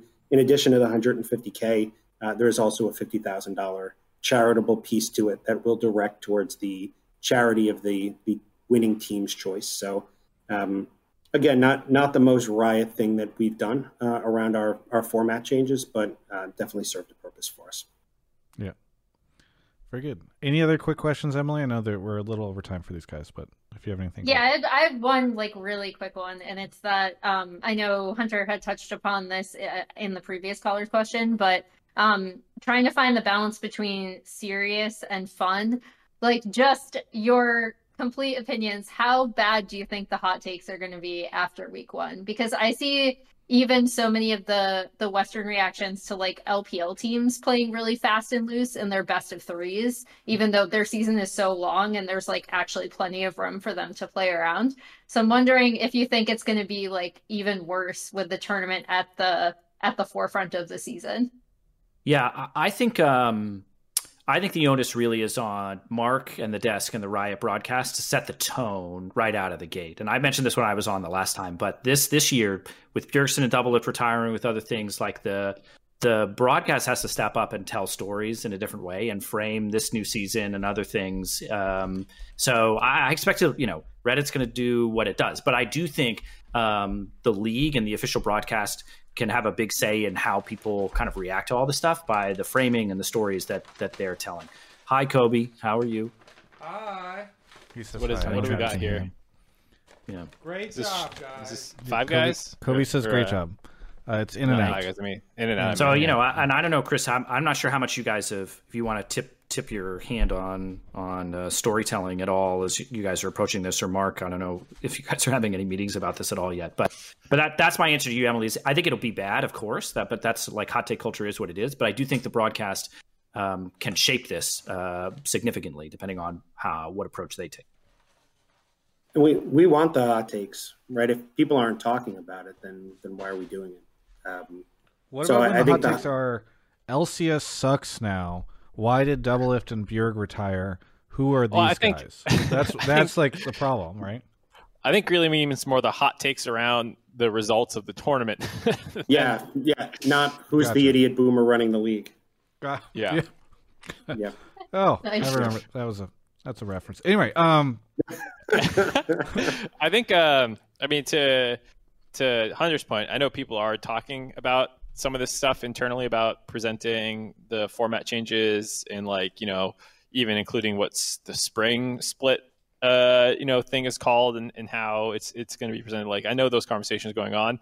As an independent contractor, I, I technically don't uh, sit too close to those kinds of things, but I, I, I've had a couple meetings about them. So I, I think people are, you know, conscious of, of making sure to tell new stories that match not only the new L C S um, on a player and narrative level, but also on a format level and also on a broadcast level. I don't think um, I think there's a lot of things to do different. Pretty good. I'll well, also hey. take that under advisement as someone who has some semblance of control in terms of how narratives work. Flame away, Emily. Oh yeah, huge. Thank you. Thank you so much, Emily, for the call. Anything you want to shout out? Uh, no, not really. I'm We're, I'm never prepared for this. Uh, people can, can find people me hire at, you? League, at League of Emily on Twitter right now. That's the only place that I am. Uh, and you can message me there. And I'm accepting. Yeah, like if you have an offer for me, twenty twenty-one opportunities. To come work for you. Yeah. yeah. Travis, Travis Gafford Industries. I'm looking for jobs. Emily, hire Emily. She's the... great. She's great. Emily, Someone hire her. Emily is awesome. Yep. Emily, what did you think of the uh, changes to Academy and Amateur? I love it, actually. Uh, I mean, uh, I'm, I'm actually so sad that I was not able to cover Scouting Grounds this year. I was like all prepared, and then they were like, "You can't," and I was like, ah, "No, my favorite event." oh no. So, so yeah, uh, I I'm really looking forward to seeing how they shake out, and I just I hope teams um, really try to continue to help bridge that kind of gap that we have in, in infrastructure. So I'm I'm excited to see where it goes. I just want to say whenever whenever Verizon uh, laid everybody off, Hunter and I did a great job of making sure that you were fired right away. Um, that there was none of this hanging out while the Top website the was dying thing. So uh, that was. Yeah, just just remember the favor that uh, we all did. Uh, anyway, thank you so much, Emily. Uh, no, and, thank you uh, for having me. Excited to see what happens whenever you uh, land wherever you head next, and maybe hopefully you and I can collab on some stuff. It'd be fun. Yeah, for sure. Yeah. So that is our last caller of this part of the show. We're gonna let Hunter and Greeley, who are both family men, uh, go off and sleep or spend time with their family or whatever it is they do um, whenever you have children. Um, anyway, I will let you guys go. Thanks so much for coming on. Any shout outs or anything you guys want to say before we, we uh, let you go? Uh, I, I want to say thank you to Greeley and all of Riot for, you know, getting way more feedback than they want from Golden Guardians on virtually every topic that touches the league in one form or another. And, you know, the format process in general, year over year, um, it gets the format gets better and better. The process gets better and better. And, uh, you know, we really do feel welcome to bring all of our crazy ideas. And slowly but surely, we're getting them all in. Very good. Are we? Is there a particularly crazy idea that you you've tried to put in, but you can talk about and it won't cause trouble, or, or is all your wackiest ideas still under lock and key? Mm, I I don't think I would tip my hand on anything yet, because I think that would put odd pressure on Greeley to incorporate it, and mm. I'd rather let our our spitballing, you know, spitball in in relative obscurity. Your academy. I just love Jonathan in the chat. Yeah, yeah I mean, he can gulag. type whatever he wants. They keep That's saying not what gulag I... over and over again. Yeah, yeah. John does have a. It doesn't matter. And, and Yut, who is a uh, member of the broadcast, I believe, says one v one for tiebreakers. Yeah, that's a terrible idea. We've uh, talked about that. Yeah, it's a terrible idea. Yeah, well, yeah. I mean, that's why we're not doing it, but we certainly talked about it a lot. We think it would have been really fun for the first, like, week or two, but when you hit week six of, of tiebreakers, uh, where you got to play a bunch of one v ones on broadcast, probably not so much. Um, I'd like to thank Travis and Mark for having me on the show. Um, thank you guys. Uh, and for Hunter for agreeing to appear beside me, which I know is uh, damaging for him. Would have to look at my face next to his face. I'm sensing so much animosity uh, here. um, and of course, that uh, laugh? That was, that was concerning. Anyway, sorry, continue. uh, and then shout out all the teams, uh, you know, Golden Guardians chief amongst them for, for helping us get here uh, on format, but it's a, uh, you know, takes a village. So we went to a lot of teams, took a lot of feedback, uh, worked through a lot of format issues, uh, took a lot of ideas. So uh, I tell the owners when we when we dial in for that call every year that it's my favorite call of the year. Um, it's not me being facetious. It is uh, my favorite kind of brainstorming activity with all the teams as we talk through our goals for for format, the things we're trying to get out of it, um, look at our results from last year, the things that worked, the things that didn't work, and you know can kind of hear everyone's crazy ideas about what could work uh, in the future. So uh, really excited for L C S twenty twenty-one. Uh, I'm ready for it to get started. I'm, I'm tired of kind of sitting around watching other stuff, waiting for it. So uh, by the way, I one can't come fast enough. One quick question that I knew I would I would ask because I've seen a ton. I already know the answer to this, but like. We are there's nobody in the studio next next year, right? Cases skyrocketing. Um, currently, no plans to have anyone in the studio. I think for at least the lock-in tournament, uh, okay. We'll see if we can get um, some of our talent uh, into the the studio after that. If we can do it in a way that's safe, um, obviously there's you know cool. no no reason to move off remote if we can't keep people safe. I'll buy a hazmat suit. There you go. That'd be great. Well, you should buy a hazmat suit, wear it in your apartment.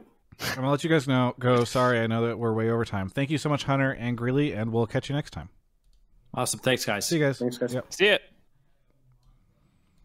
Okay. Let's see how quickly I can I can fix the layout and get us going back in. How are you How are you doing, Mark? How's your reaction to all this stuff now that they are uh, now that they are gone? Oh. Why did you leave, Travis? Oh, that was a mistake. I was trying to disconnect from the Skype call, or disconnect Greeley from the Skype call. All right, um, I'm kicking Greeley. I did it. Yeah. You left. And I was like, and the other two were still here. Still, I was like, what he's the still in the Skype happened? Call. How can we remove, remove from call? There we go. Okay. I was gonna say we can just start a new one without him. No, no, we're good. Um, Mark, how are you doing? And what now that they're gone, what were your reactions to? To this, we could have done this earlier, but I know we just got straight into this top stuff. So, like, what, uh, what was your reaction to this whenever you saw the format changes?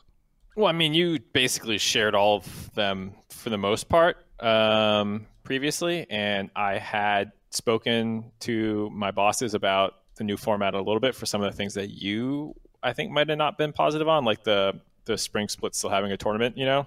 Yeah, I don't know. Um, I like the idea of spring split having a tournament. I just wasn't sure about. Yeah, um, I just mean like you know last week when we were oh, talking about it. I wasn't sure it, what the yeah stakes were and all that. Yeah, stuff, yeah, yeah, yeah. I was I was already in, in like a little bit in the know on that, so I had to be careful then saying what I yeah. said. Uh, but but yeah, I I'm more or less. I think the changes are all good. Um, you know, I, I'm curious to see what comes of the the spring kickoff tournament. It feels like the biggest like X factor to me. Otherwise, it doesn't feel well. There is actually the carryover of games between spring and summer. I think is actually the most important thing that people aren't talking about. There's um, not even a spring and summer. That's what I feel like they scammed me. Spring split is not a thing. You're, we're splitting nothing. Well, right. I mean, like there's a mid-season tournament is the way to call it. It's not spring and summer. It's it's you know, it, and it's not even first half, second half because technically the the first half there's, is the only yeah. double round robin with an extra tournament tack. onto the end. Right. Uh, but uh, but I do think calling it spring and summer is going to be slightly confusing because oh, L S is in the chat. Um, I'm happy to hear about the health stuff that happened in your life recently, L S. That um, things are, are looking up for for woman, I believe is her name. Either way, um, I I just think it's interesting because I do wonder if calling it spring split and summer split will make people not realize for a while that like the games and the records and everything continue. So on. it's it's it's not. I'm pretty sure. I, so this is, I don't want to speak out of turn, so don't take this as like, I know for sure, because I admittedly don't know for sure, but I, I don't know if it's going to be branded still spring and summer. Um, like I said, I think the, the spring, the, the thing that was previously would be a spring tournament is now the mid season. They are calling it spring, spring. I can tell you cause I got, I got briefed on it. And I mean, that's what oh, okay. they called it just now on the, on the show. So yeah, I didn't know if that was like a, you know, colloquial spring. Sure. Um, Sherman but, Sherman in the chat, who works at Riot, is saying the calendar is split into two parts of spring and summer. But and I that is true. I just think that uh, that's that's a, that's an easy justification for trying to keep the sp- spring split, summer split, because nothing about the nature of spring and summer splits are are continuing on. Anyway, right, like format structure wise, they're pretty similar, but the fact that they're linked is is a huge part. And like I, I was saying, that's the biggest thing I'm, I'm most concerned about is um, what kind of effect having a team starting summer as tenth place with potentially an abysmal record or a first place team, like if, if T L or C nine just fucking slams coming in with like a six game lead in, in spring or summer already, you know, like maybe that changes and we have these really cool periods of time and all this stuff. But that's uh, that I think is is the the thing that concerns me most, where there's a lot of other parts that I'm hype. I really like the changes that they made to the actual tournaments too, about like making sure that people can't, or or trying to make sure people don't repeat matchups like what happened with Golden Guardians and T S M again. Yeah. Um, those kinds of things are, are all really good changes. Yep. Anyway, uh, let's open up the lines for calls, right? They don't have to necessarily be format. Maybe they can be about any number of different things, but if they are about yeah. format, maybe people feel... What is, what is very true is like like there was somebody that was yelling at or t- telling Hunter he didn't have a brain on uh, the subreddit today. These people never actually call into the show, um, but it does demonstrate to me that I think some people might be willing to call in now well, that they're not here. So, we'll so wait, where'd the guy go? Is this the right guy? Did you? There was someone who there was someone who did not like the changes, but I don't know what happened. We should have had them on whenever they did. They not want to come on when we had them on.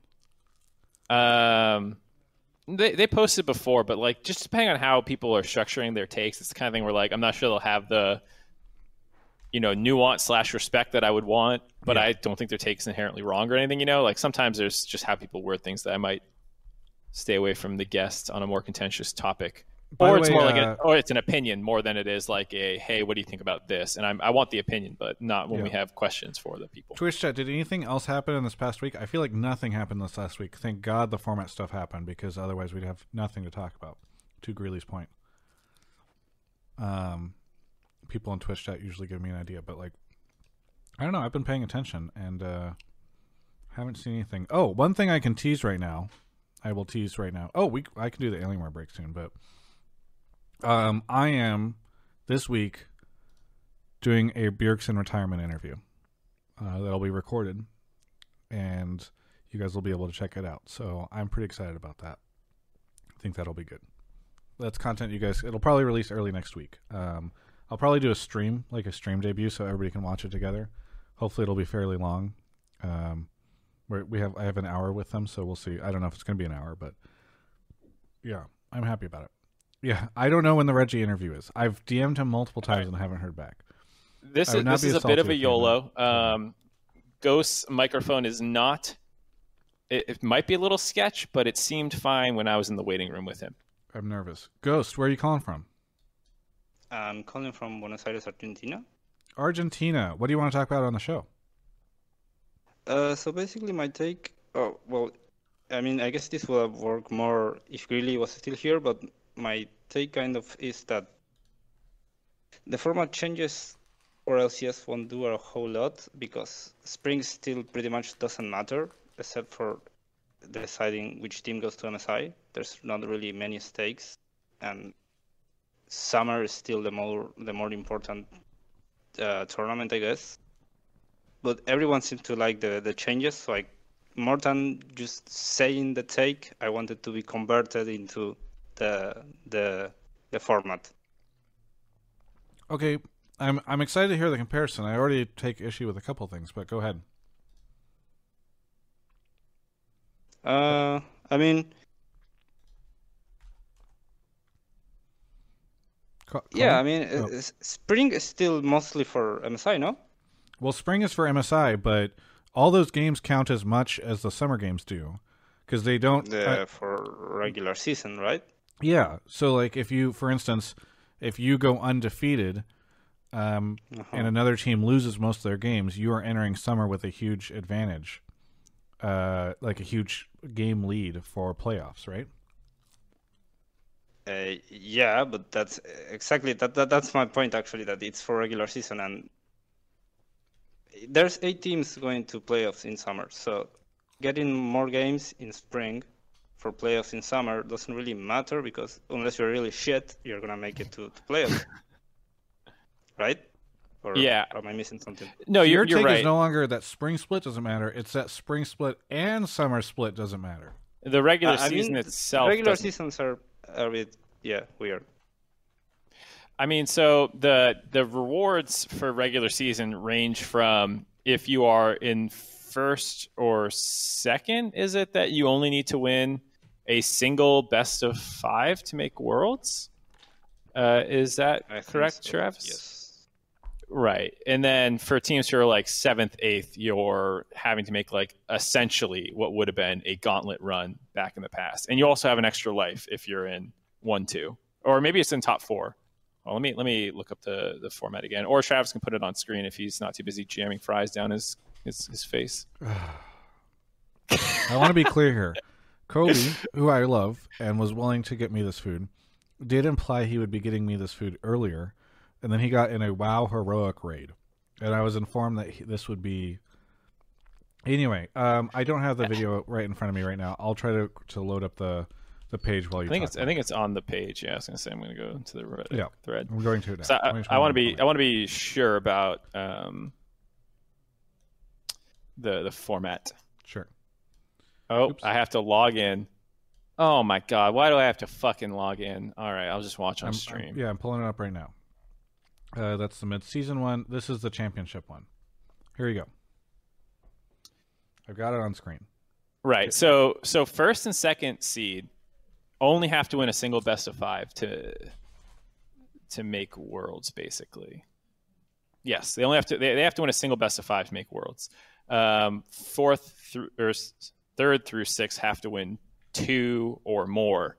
Um, And the other people, and they have, but they have an extra life. And then seventh and eighth uh, don't matter. So, in to the caller's point, I can understand the idea that playing forty-five games to seed this tournament, as well as the spring one, but but mostly this tournament in terms of figuring out who goes to Worlds, um, is a lot of games to get to this.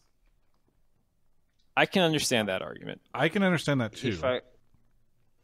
If I could frame it another way, I think the, the changes are supposed to be for the teams to be more competitive internationally, right? As far as I understand it.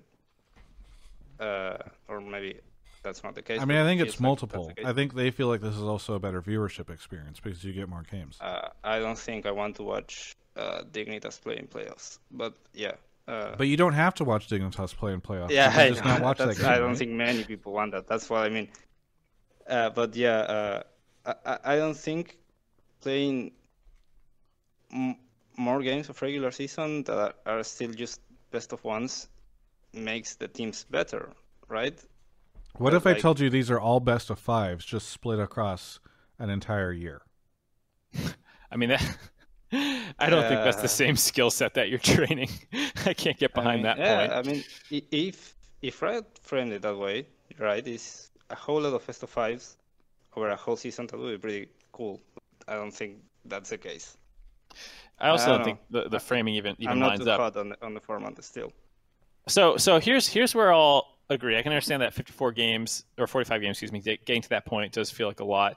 In terms of being better for a competitive environment, I would say like Travis was saying, each there's a lot of changes and not all of them are furthering the same point. So like having more games done faster and on three days a week could be a better viewership experience for people. But that's not the part that's improving, um, you know, the region. That's the kickoff tournament at the beginning where you're playing best of threes and best of fives right out the gate to try and figure things out and have more time to experiment. Um, and then you're you're still playing the same number of best of one, actually even more best of ones uh, on stage, right. And you're losing a scrim day, which, you know, Hunter already talked about the, the different pros and cons there. So I think there is an angle that it's better for um, pro players in ter- if, if they want to be, you know, the best that they can be. I, th- I think there's a world that this is better. The other thing I'll say is I still just don't agree with the idea that, like, M S I doesn't matter. This is one of the, the uh, sentiments. I didn't say that. I'm sorry. Yeah, I know you didn't say it, but it seems to be implied when you're talking about games in spring don't matter when they lead to one of the only two international events that happen. Uh, so, like, this is one of the things when people say, oh, the regular season doesn't matter. It's like, well, it leads not only to the summer games, but it also leads to the spring uh, uh, tournament. So, like, if the point is that that doesn't matter in your mind, I would be, I would ask why. And if you think it does matter, well, then clearly those regular season games are do, do matter for that.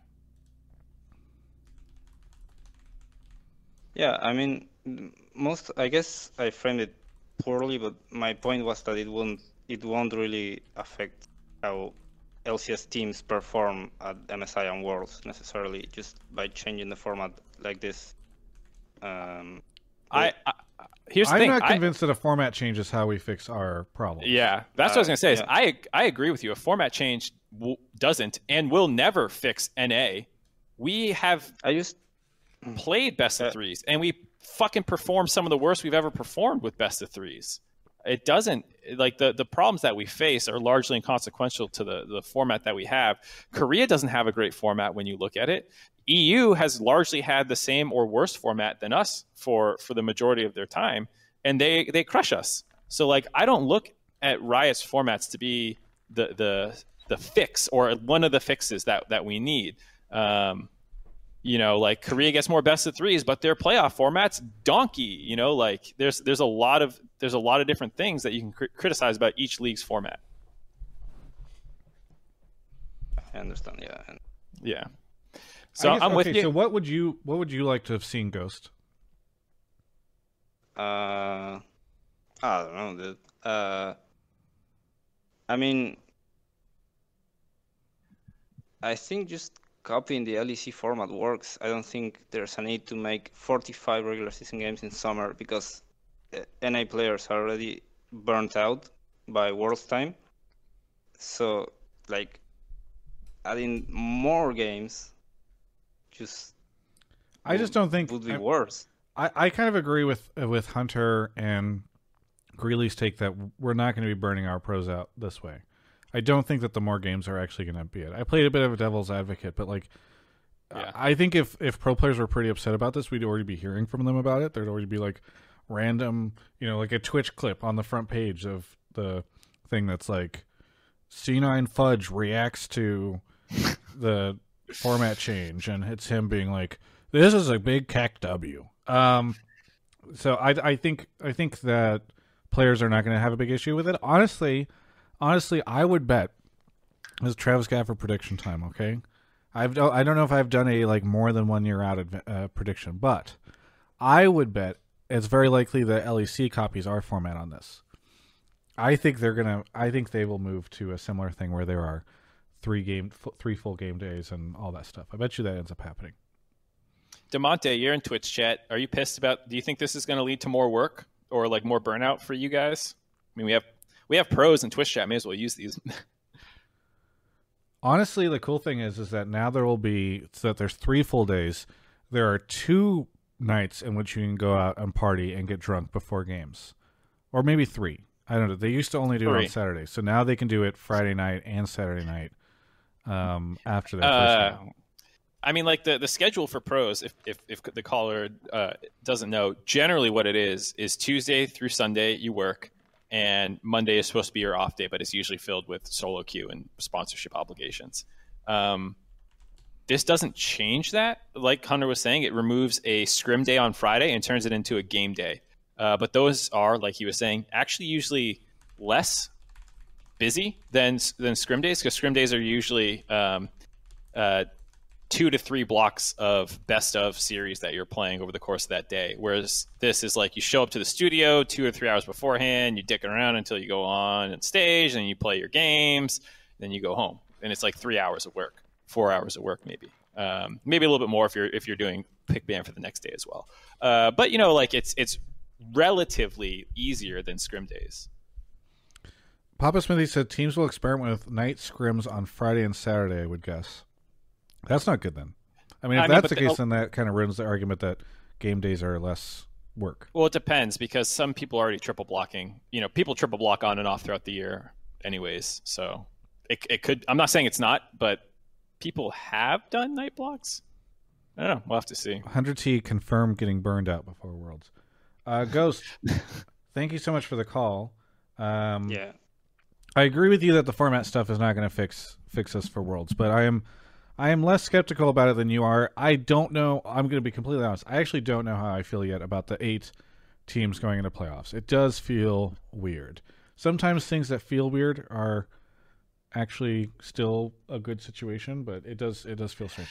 I, I mean, yeah, I'm I also also agree with that a little bit. That like, you know, the seventh, eighth teams are probably bad, and I don't need to watch a series of them. But if there's some, w- the one thing I'll say, actually, I didn't like it last year when we had summer to decide this, but there, it's possible that a team sucked in spring and improved in summer and clinched their way in in seventh and eighth, which is something that wouldn't have happened last year. Usually if a team was bad enough to be seventh, eighth through nine weeks and eighteen games, they're probably just not a good team. But if a team makes improvements or whatever, this this... expanded system does give them a chance to rally in, and I hope we see that, because otherwise, yeah, you're having a boring seven eight, and you watch them play one best of five, get knocked down, we all go, great, let's get on with the teams that have a chance. Ghost, thank you so much for the call, and uh, you have any quick shout outs? Uh, okay, well, to just to leave real quick, uh, I actually agree with most of what you guys said. Uh, I actually kind of understand better. Like, it was a problem of me misunderstanding the format, not necessarily anything else. Sure. And to shout out, I want to shout out FlyQuest for having an Argentinian player. I want to Jose Dedo. And yeah, that's it.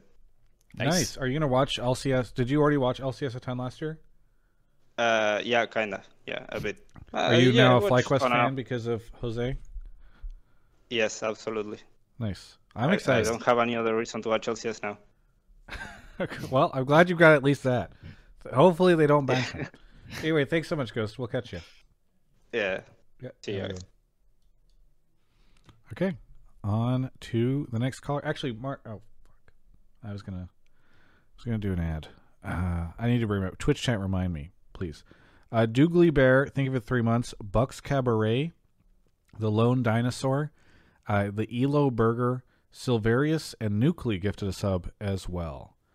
Uh, waiting on, waiting on uh, our next caller. By the way, I hope everyone's being safe. It is, uh, like, I know Christmas is coming up next week, and I would just say please be safe, because uh, there's, especially if you're in North America, the COVID stuff is really popping off. So just make sure you're making safe decisions. This is my plea to everybody. Um, It is uh, pretty spooky.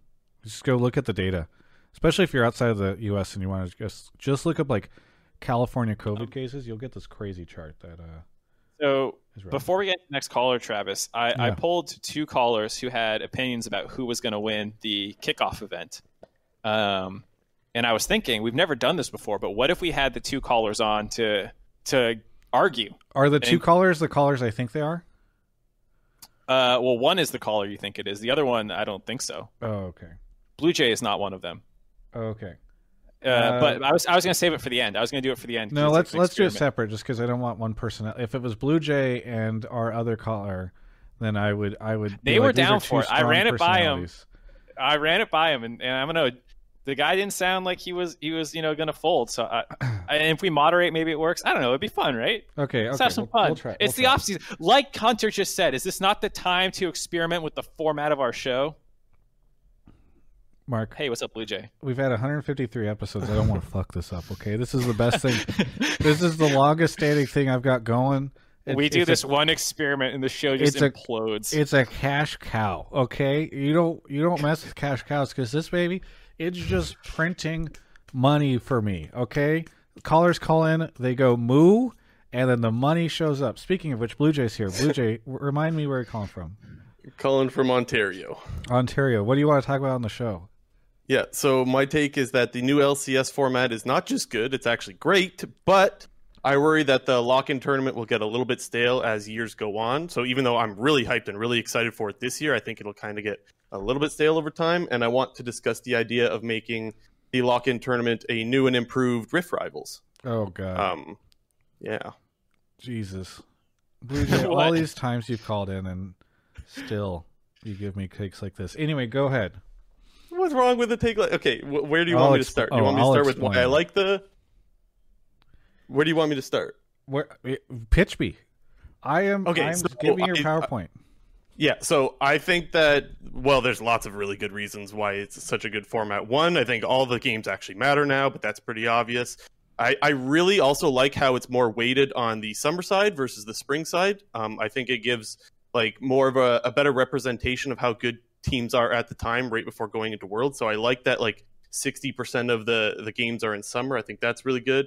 Um, As for the lock-in tournament, I feel like it will always be good for the players with like cash incentive. I think that's really cool.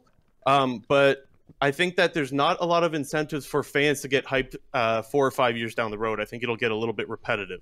Okay. Um, so one thing, and I, maybe you just missed it, but I think it was Hunter mentioned that it's something that they are probably going to keep experimenting with, what this tournament is, whether that means bringing in Academy um teams potentially. They sound a little adverse to that idea, but like it, if I'm Hunter, it sounds I do like it's one academy teams in this thing. Yeah, I think it, I forget who was saying, but someone said like you know you have to worry about how good they'll be if there's high turnover yeah. rate from those kinds of teams. Um, but it did sound like they were they were open to this tournament getting moved and changed quite a bit in the future. Yeah, right. that I loved when he said that. I think that he's exactly right. I think that you do want something that's not going to be the same every year, because it doesn't directly contribute to where teams will finish in the regular season or in playoffs or anything like that. So from a fan perspective, it doesn't really matter that much. Um, but obviously there's the incentives for the players, right? Like cash incentive. I think that's pretty cool. And so I think, I don't know, I think if you do something new all the time, I think that's something like really excited, and that's what's valuable to the fans. However, uh, the reason why I wanted to talk about maybe making it a new and improved Rift Rivals is because I think that's what makes it really exciting for the fans. Um, but you would obviously need a non-COVID year for that to happen, and you would also have to worry about jet lag, like right before the season starts, right? So there's some backside to that. Okay, so yeah. here's here's why you're wrong on a couple things. Um, okay, let me here's just, why you're so just, fucking wrong. Let me just let me let me break this down for you, Mister J. Um, one, the cash prize is a total red herring. I the cash prize is there because they need to, in my opinion. They need to trick fans, because fans will claim this is like not worth it. They'll be like, what's the point? And so they know that just by sticking one hundred fifty grand on it, that pros or that fans won't say that. I really do not think the vast majority of these pro players who are getting paid a ton of money are, are going to care about it. I mean, it's a nice to have, but like the, yeah. you're not going to see like Swordart come out swinging against Perkz, because he's like, oh God, gotta get me a piece of that twenty-five K, you know? Yeah, that's um, true. That's true. That only a single person's gonna, like a single team will win. Yeah. Yeah, it's it's winner takes all. So I mean I think what it's about fun. the fifty thousand dollars towards a charity of their choice. Uh yeah. I mean I that's nice, right? But like again, it's not um something that's gonna really affect their bottom line. So I just don't I I think that's there to to stop anybody. It was probably put in there before Doublelift retired, let's put it that way. Um, anyway, so they, then, uh, in terms of the, it getting stale, one, to Mark's point, like, yeah, uh, Greeley and Hunter both said that they might change this stuff up in the future, but I actually think the kickoff tournament is perfect, because the most, honestly, the most exciting time in so many ways for the L C S is the off season. Because right after E U kicks us in the face and says all this stuff about us on Reddit, we pillage their coffers and take all their talent and bring it over here. And we build these crazy teams that everyone gets really excited to see. And I think, like, sure, having the league stuff where you get to see people play every, that's fun.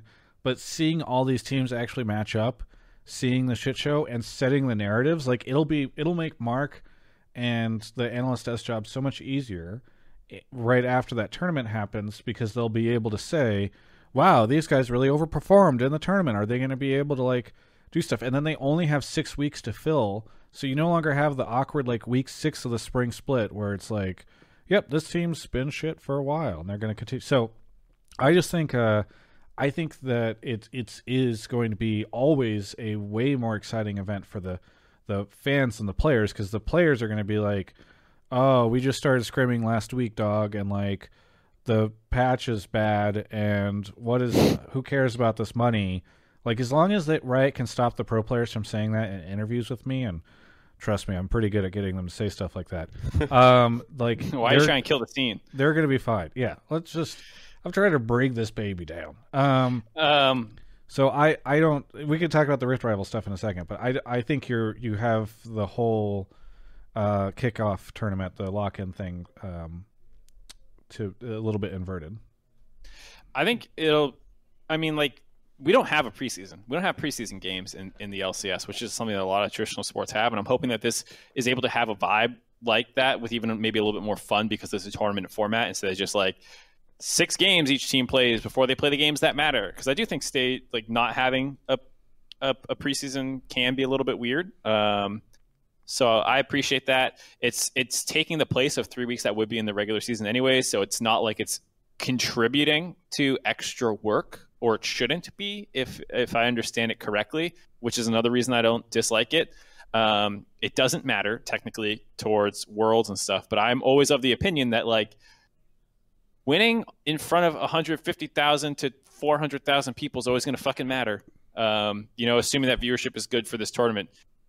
You know, if Niles comes out and smacks, or Perkz does, or maybe C nine comes out and lays a turd, like, all of these things matter. Maybe not towards exactly getting you to Worlds, but it'll be a contribution to the scene.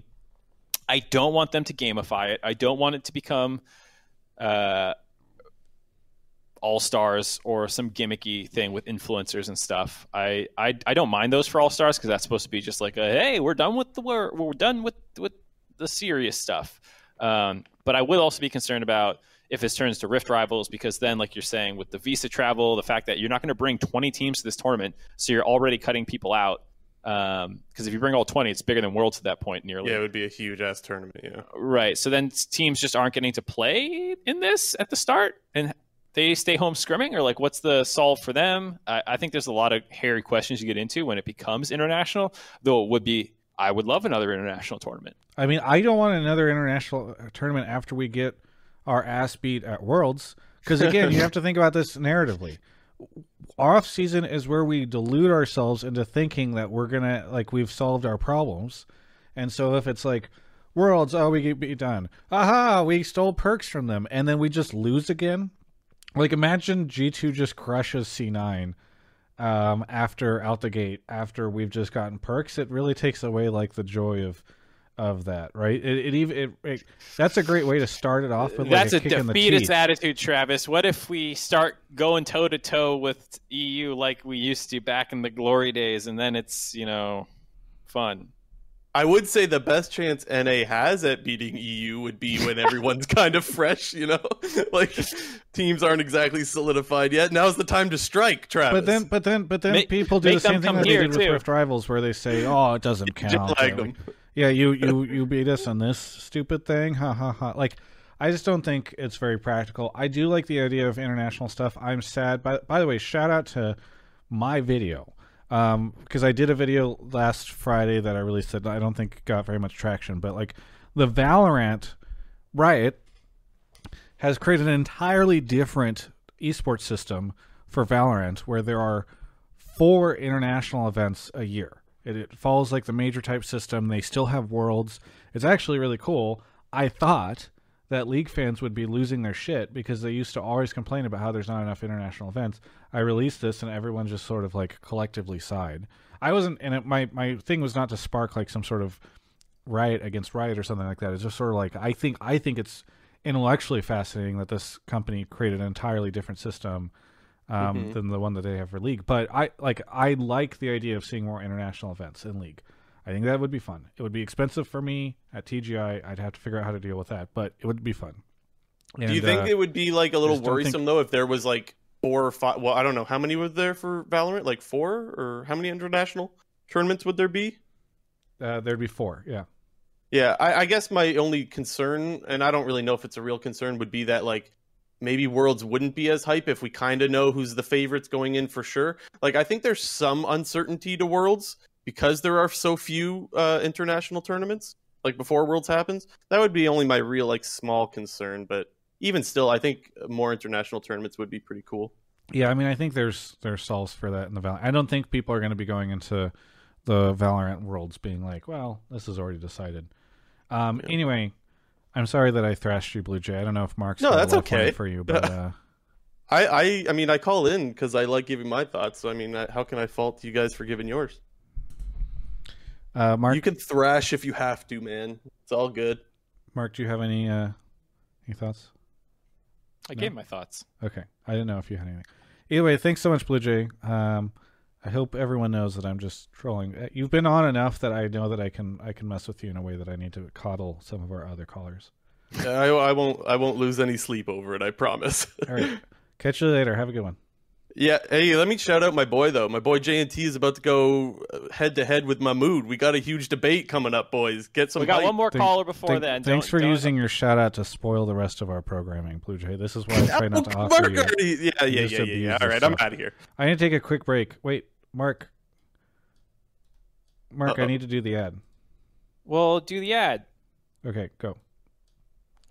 All right.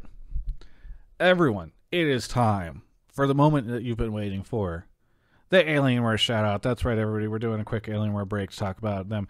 They are fantastic. They make a cra- crazy great stuff. I uh, I actually did earlier this week, um, actually, I guess it was last week, I did a stream where I got to play Cyberpunk twenty seventy-seven. That thing runs wonderfully on my thirty ninety. I know, I know.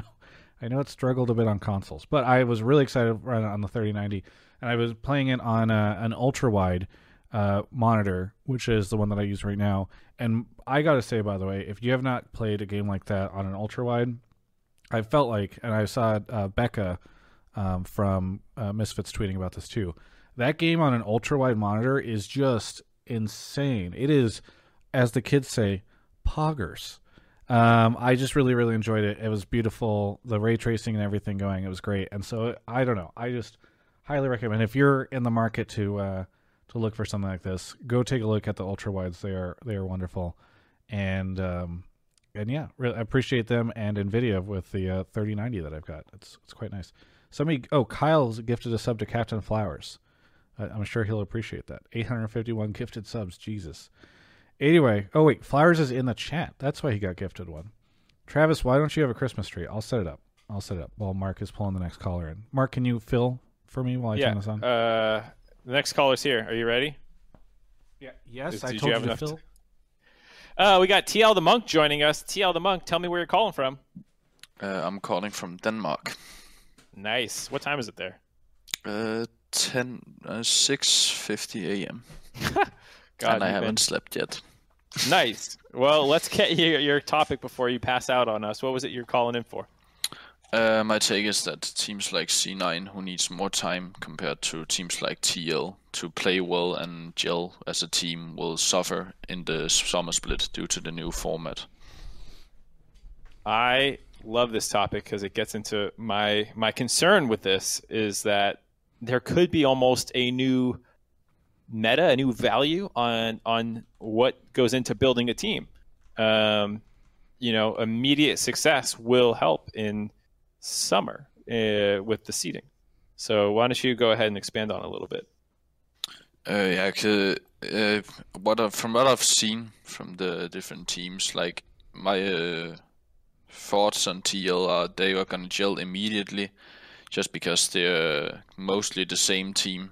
And they get to people who Jensen really wants to play with, so they're already going to have good team chemistry there. Whereas teams like C nine, they're going to be in a tough spot with that, because there are so many new people in the team and they have so many rookies. So it will be very tough for them to to gel right out of the bat and get performance out of the teams immediately.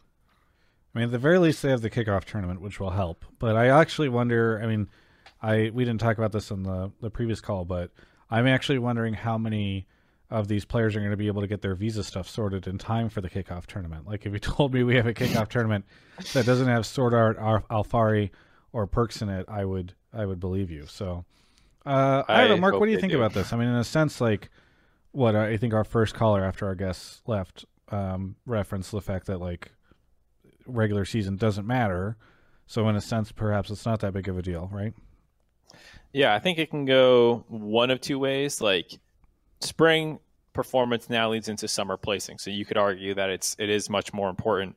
Um, but with with what Blue Jay was saying, you know, sixty percent of the games are in summer still. You have the spring kickoff tournament. You should have enough time to gel, um, and I, I can see it going either either way.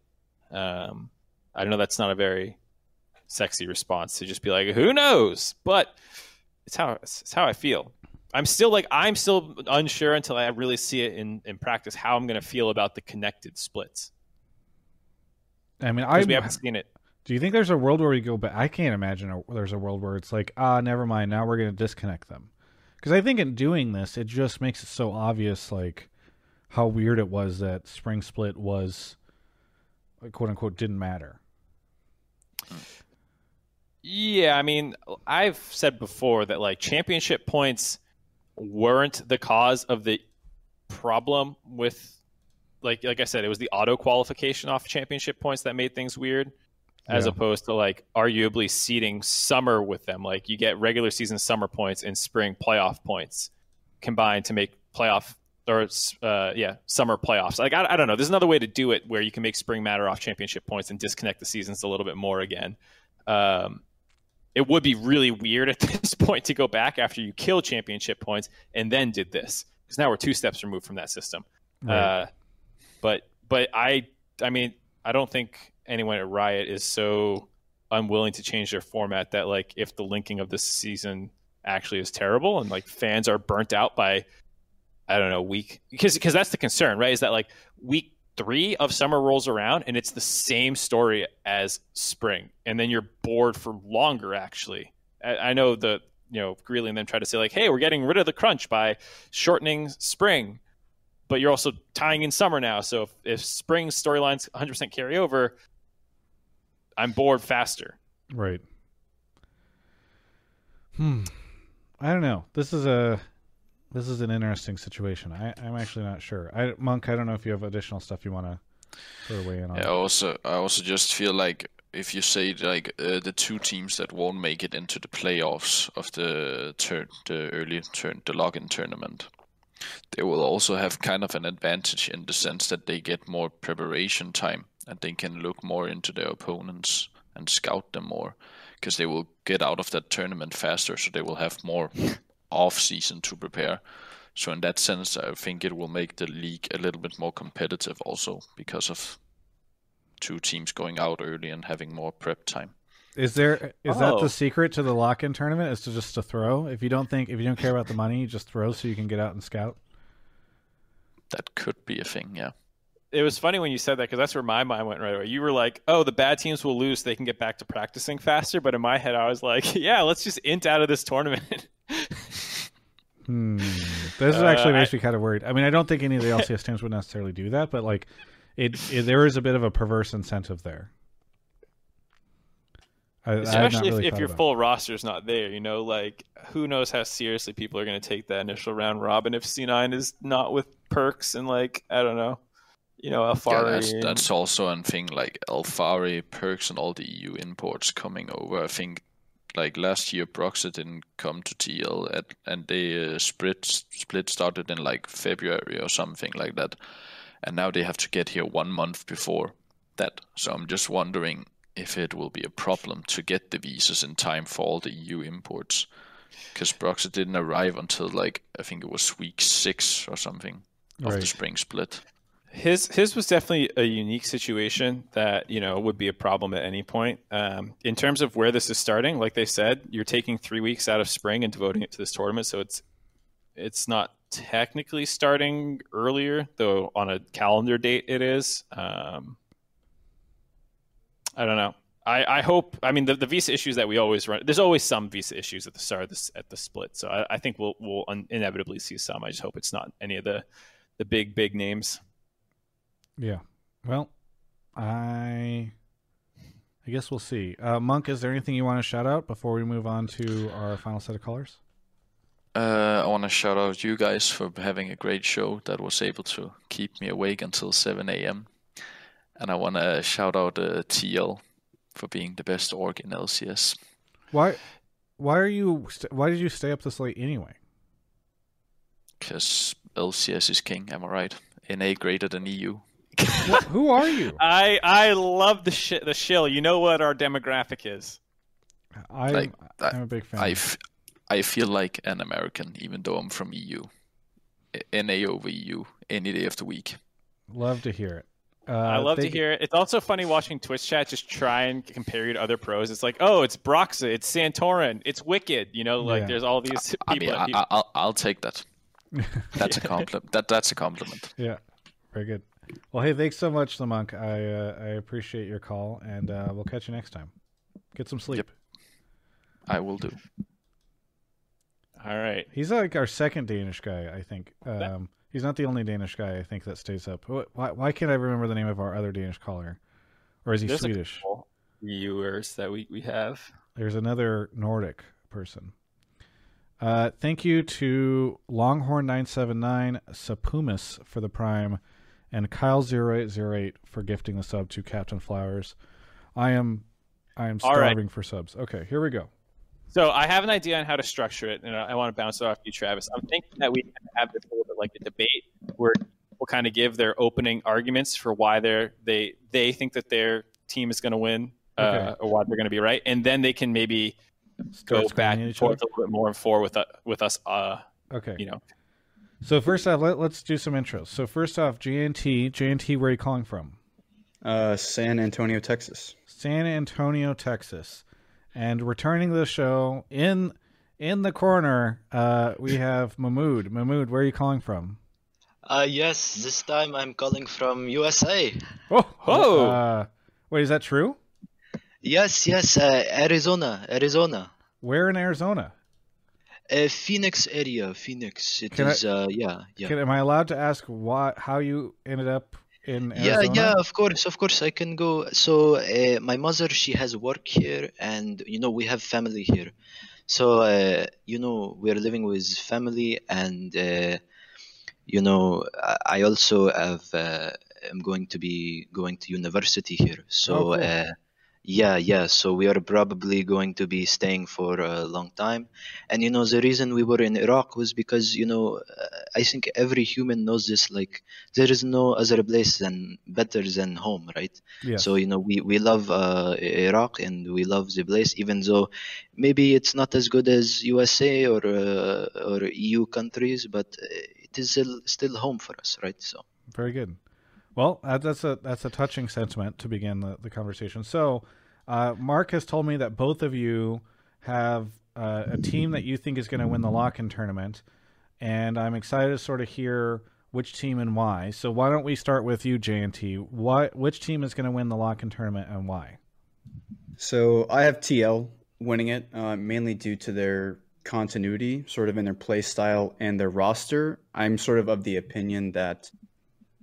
Uh, Santorin is somewhat uh, comparable to Broxah and Xsmithy in terms of like their overall play style, and I think just that Santorin brings the best of both worlds when it comes to Broxah and Xsmithy.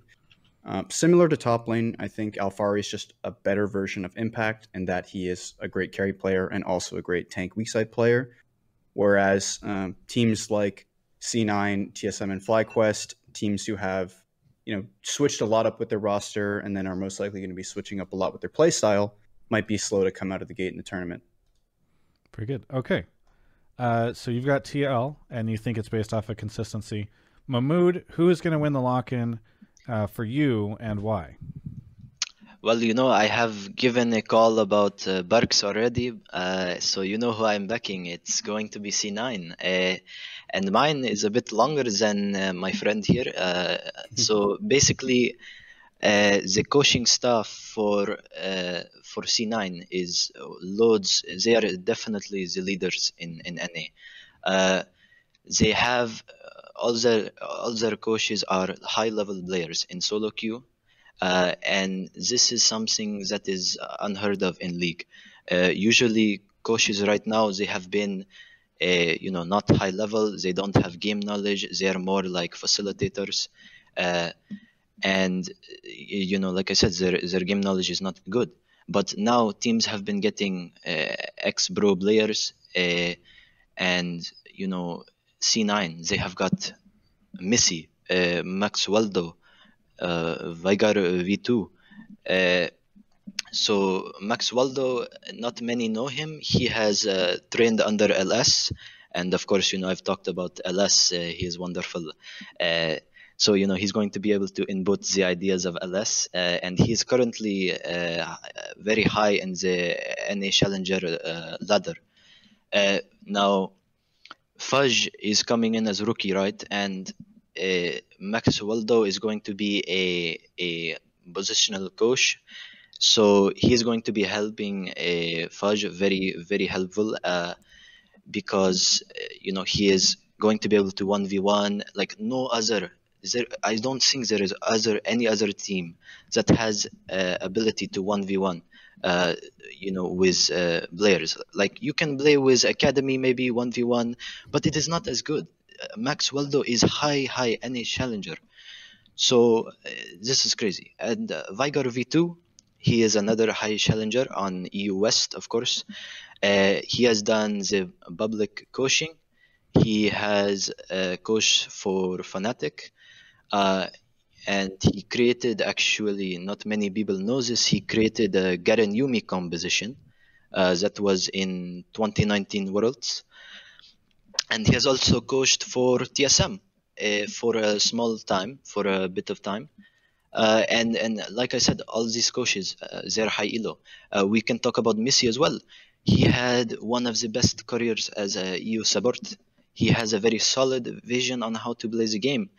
Uh, he has great leadership, and uh, he has been on Fnatic, of course, as a coach. And, you know, he realized that it was too stressful. Uh, in his reflection with uh, with Sorin, uh, he realized it was, you know, very difficult to be a head coach. So now he's as a strategic coach, and this is very, very important because he's going to be able to help the team with the vision of the game. Uh, and he also, of course, has synergy with Sven and Perkz. Uh, and now I want to go into the one v ones, right? Gonna, we're so, gonna, Mahmoud, we're gonna, we're gonna. I'll give you a quick, quick moment, but we have to, we have to. Get oh yeah, yeah, of course. Ahead. Okay. yeah. yeah, yeah, yeah. Just a few minutes. Yeah, yeah. Okay. So uh, Alphari... maybe, maybe less than a few minutes. Maybe thirty seconds. oh, oh my goodness. Okay, so Alphari, uh, he is seasoned, right, a veteran, but Fudge has been uh, by L S. L S has said that Fudge has the, uh, he is the best top in N A. Uh, and also, uh, he has the Maxwaldo. And also, Perkz, like I have said before, he makes everyone who he plays with better. Better as a player, better overall. Uh, and I want to say something very important. Uh, we'll skip past the, the one v ones, but T L, they have no leader. No shot caller, nothing like this. Uh, in, in last season, they got carried by their individual talents. They only showed uh, some synergy at week two of Worlds. And this is crazy because the entire year they have no synergy. Because, you know, in N A, you don't even need, like, basically in N A, if you're okay. good in lane, you're, we're you're gonna going time, to win. We're going to time you out. So, so we, I, your, your, your allotment. We, we, I, we were a little underprepared for this debate. Uh, it was a last-minute decision, but in the future, we're definitely going to need to set time allotments. Um, yeah, yeah, yeah. So sorry. I'm so no, sorry. No, no, no, it's it's okay. This is our fault for not planning this better. Uh, but yeah. we're going to have to give it give the floor back to J N T to respond to uh, some of the C nine uh, problems that he might see with yeah. them. So I, I do want to say I, I'm in agreement with most of your argument, minus the ending where you kind of just said that T L got carried by individual players and they lacked synergy. But to go back to the C nine coaching, I do think that C nine has done all the correct steps into improving as a team, specifically within the coaching staff. But coaching is not necessarily an immediate effect. I think we're going to see that with many of the teams that have decided to bring in new coaching staffs, like C nine, like T S M, like Immortals. It's not going to be immediate impact for these coaches and coaching staffs to come in and make their impact, uh, you know, right away. It's going to take time for the culture of a team to sort of evolve and develop throughout the season. And, you know, it, it will take time for Cloud nine. I actually do think that by the end of the summer season, when Worlds and playoffs does come around, C nine will be the best team due to their uh, skill individually. So I completely agree with you there that, you know, Perkz is going to be great. Fudge will be great, although he d- will have to pass the litmus test of going up against, you know, all these great players. But to sort of now flip back uh, to where you said Team Liquid, you know, won based off of individuals and they didn't really have a shot caller. I definitely disagree with that. Um, if you look at CoreJJ and the amount of, you know, how vocal he is within the team and how much he did for that team last year, um, it was just insane. He was like the entire M V P of the summer split for a reason. He was carrying the game through support, which I don't think um, we've ever seen really in the L C S. Um, his Blitzcrank plays, his Thresh, his Rakan are top top tier. And I don't know, I'm trying to think of everything else that you said, but I think he mentioned yeah. the one v ones. I don't know if you want to reference that really quickly. Yeah. Do you, um, are, you, are you concerned about the skill discrepancy that C nine might, might have over T L? Yes, I do think that uh, Perkz is better than Jensen. Um, however, at least for the start of the season, Alphari is definitely in a tier above Fudge. I, I know Fudge, um, he has been dominating Academy. He performed very well at with Mammoth at Worlds twenty nineteen, but Alphari is uh, the best top, la- top laner in E U. Although he did finish tenth, pla- tenth place on Origin last year, he was still voted the number one uh, all-pro top laner. And Wonder and Whippo have straight up come out and said that Alphari is pretty much the best top in that region. So I do think Alphari is coming into N A as the best top laner, and Fudge will sort of have to do what Licorice did back in Season eight and really prove himself. I think he can and he will, but like I said, it will take time, and I think the coaching staff will be able to help out with that, but it will take some time. All right. Yeah, yeah, so I agree with you on the, you know, Alphari versus Fudge. Uh, yeah, you know, uh, it is a bit biased to say Fudge will win over Alphari, but... Uh, you know, one can believe, right? So I'll give you the Alphari over Fudge. But Perkz versus Jensen, oh my goodness. Oh my goodness. He's going to have the easiest time of his life. I mean, it's Back going to, to be crazy. And mid lane is so much more important than, than top lane. And and not only is Perkz going to to take a boo-boo on him in the lane, but he's going to he's going to have so many intangibles like leadership, which is something. So you said that CoreJJ is going to be talking. My friend, this guy, I don't even know, like, his English is not even as good, like, you know, not not all, like, uh, second language for English, right? Like, Mahmoud, my English pretty good, so you cannot be like, not everyone can be like Mahmoud. This guy, his English, it's not very good still. Uh, he has been here for a while, but it's still not good, and he is not the the leader type. He is very individual player. He does not have a voice on the team. So you saying he is leadership? Uh, no, I don't think. This I is guess. I guess I would say to that would be to watch, I guess, some of the in-house streams, because CoreJJ is kind of turbo smurfing those, and he does do a lot for, you know. I, I know obviously the in-house games are not an accurate representation of what he does for the L C S team, but from what I remember hearing about, CoreJJ is very vital to. Yeah, yeah, the, the and, and I will tell you, I will tell you to look at last year T L perform- performance. They, they did not have any synergy. I mean, come on. uh, I don't know, Travis. This sounds like the debate is, is winding think, down. Yeah, How do you yeah, feel I think about? We should have closing arguments. So I'm going right, to let closing each person arguments. Have sixty seconds, because what you suggested is that we should do a Twitch poll to see yeah. who won the debate. So I think we give each person sixty seconds to make their closing argument to the Twitch chat to uh, to for, for who they should vote for as the winner in this. So we'll start with uh, Mahmoud. Uh, you've got sixty seconds on the clock starting now. Okay, Maxwaldo, Vigar V two, Missy, these are coaches for uh, for uh, for C nine. Who is the coach for T L? Oh my God, it's Jat. This guy was playing in season two, man. What? I don't understand. Okay, not even uh, comparable. Uh, Alphari versus Fudge, I will give to you. Blaber versus Santorin. Blaber, if he is on the form, if he is on his form, he is much better jungler, and he has Perkz to work with. with. Uh, and and Sven versus Tactical. We did not even talk about that. Sven is uh, the best bot laner last year, and he is uh, crazy, crazy guy, and he has Perkz with him. He has Misiu with him. Uh, CoreJJ versus Vulcan. Yeah, CoreJJ is better, but Vulcan does not have to. Uh, he only has to mash up with him in mechanics, and he does not have to be like shot caller, like CoreJJ. CoreJJ does need to be shot caller, but he is not. Uh, and uh, yeah, this is, this is what it is. Okay, that was exactly sixty seconds. Good job. Uh, Perfect J N T, timing. Nice. Your turn. Starting um, now. Uh, so on the topic of C nine, I do think they're very good. I think by the end of the season, they will be the best team. I believe they do have some of the better individual players compared to Team Liquid. However, it's not so. Uh, it's not as simple as just simple addition. Like a player, a player has a certain value.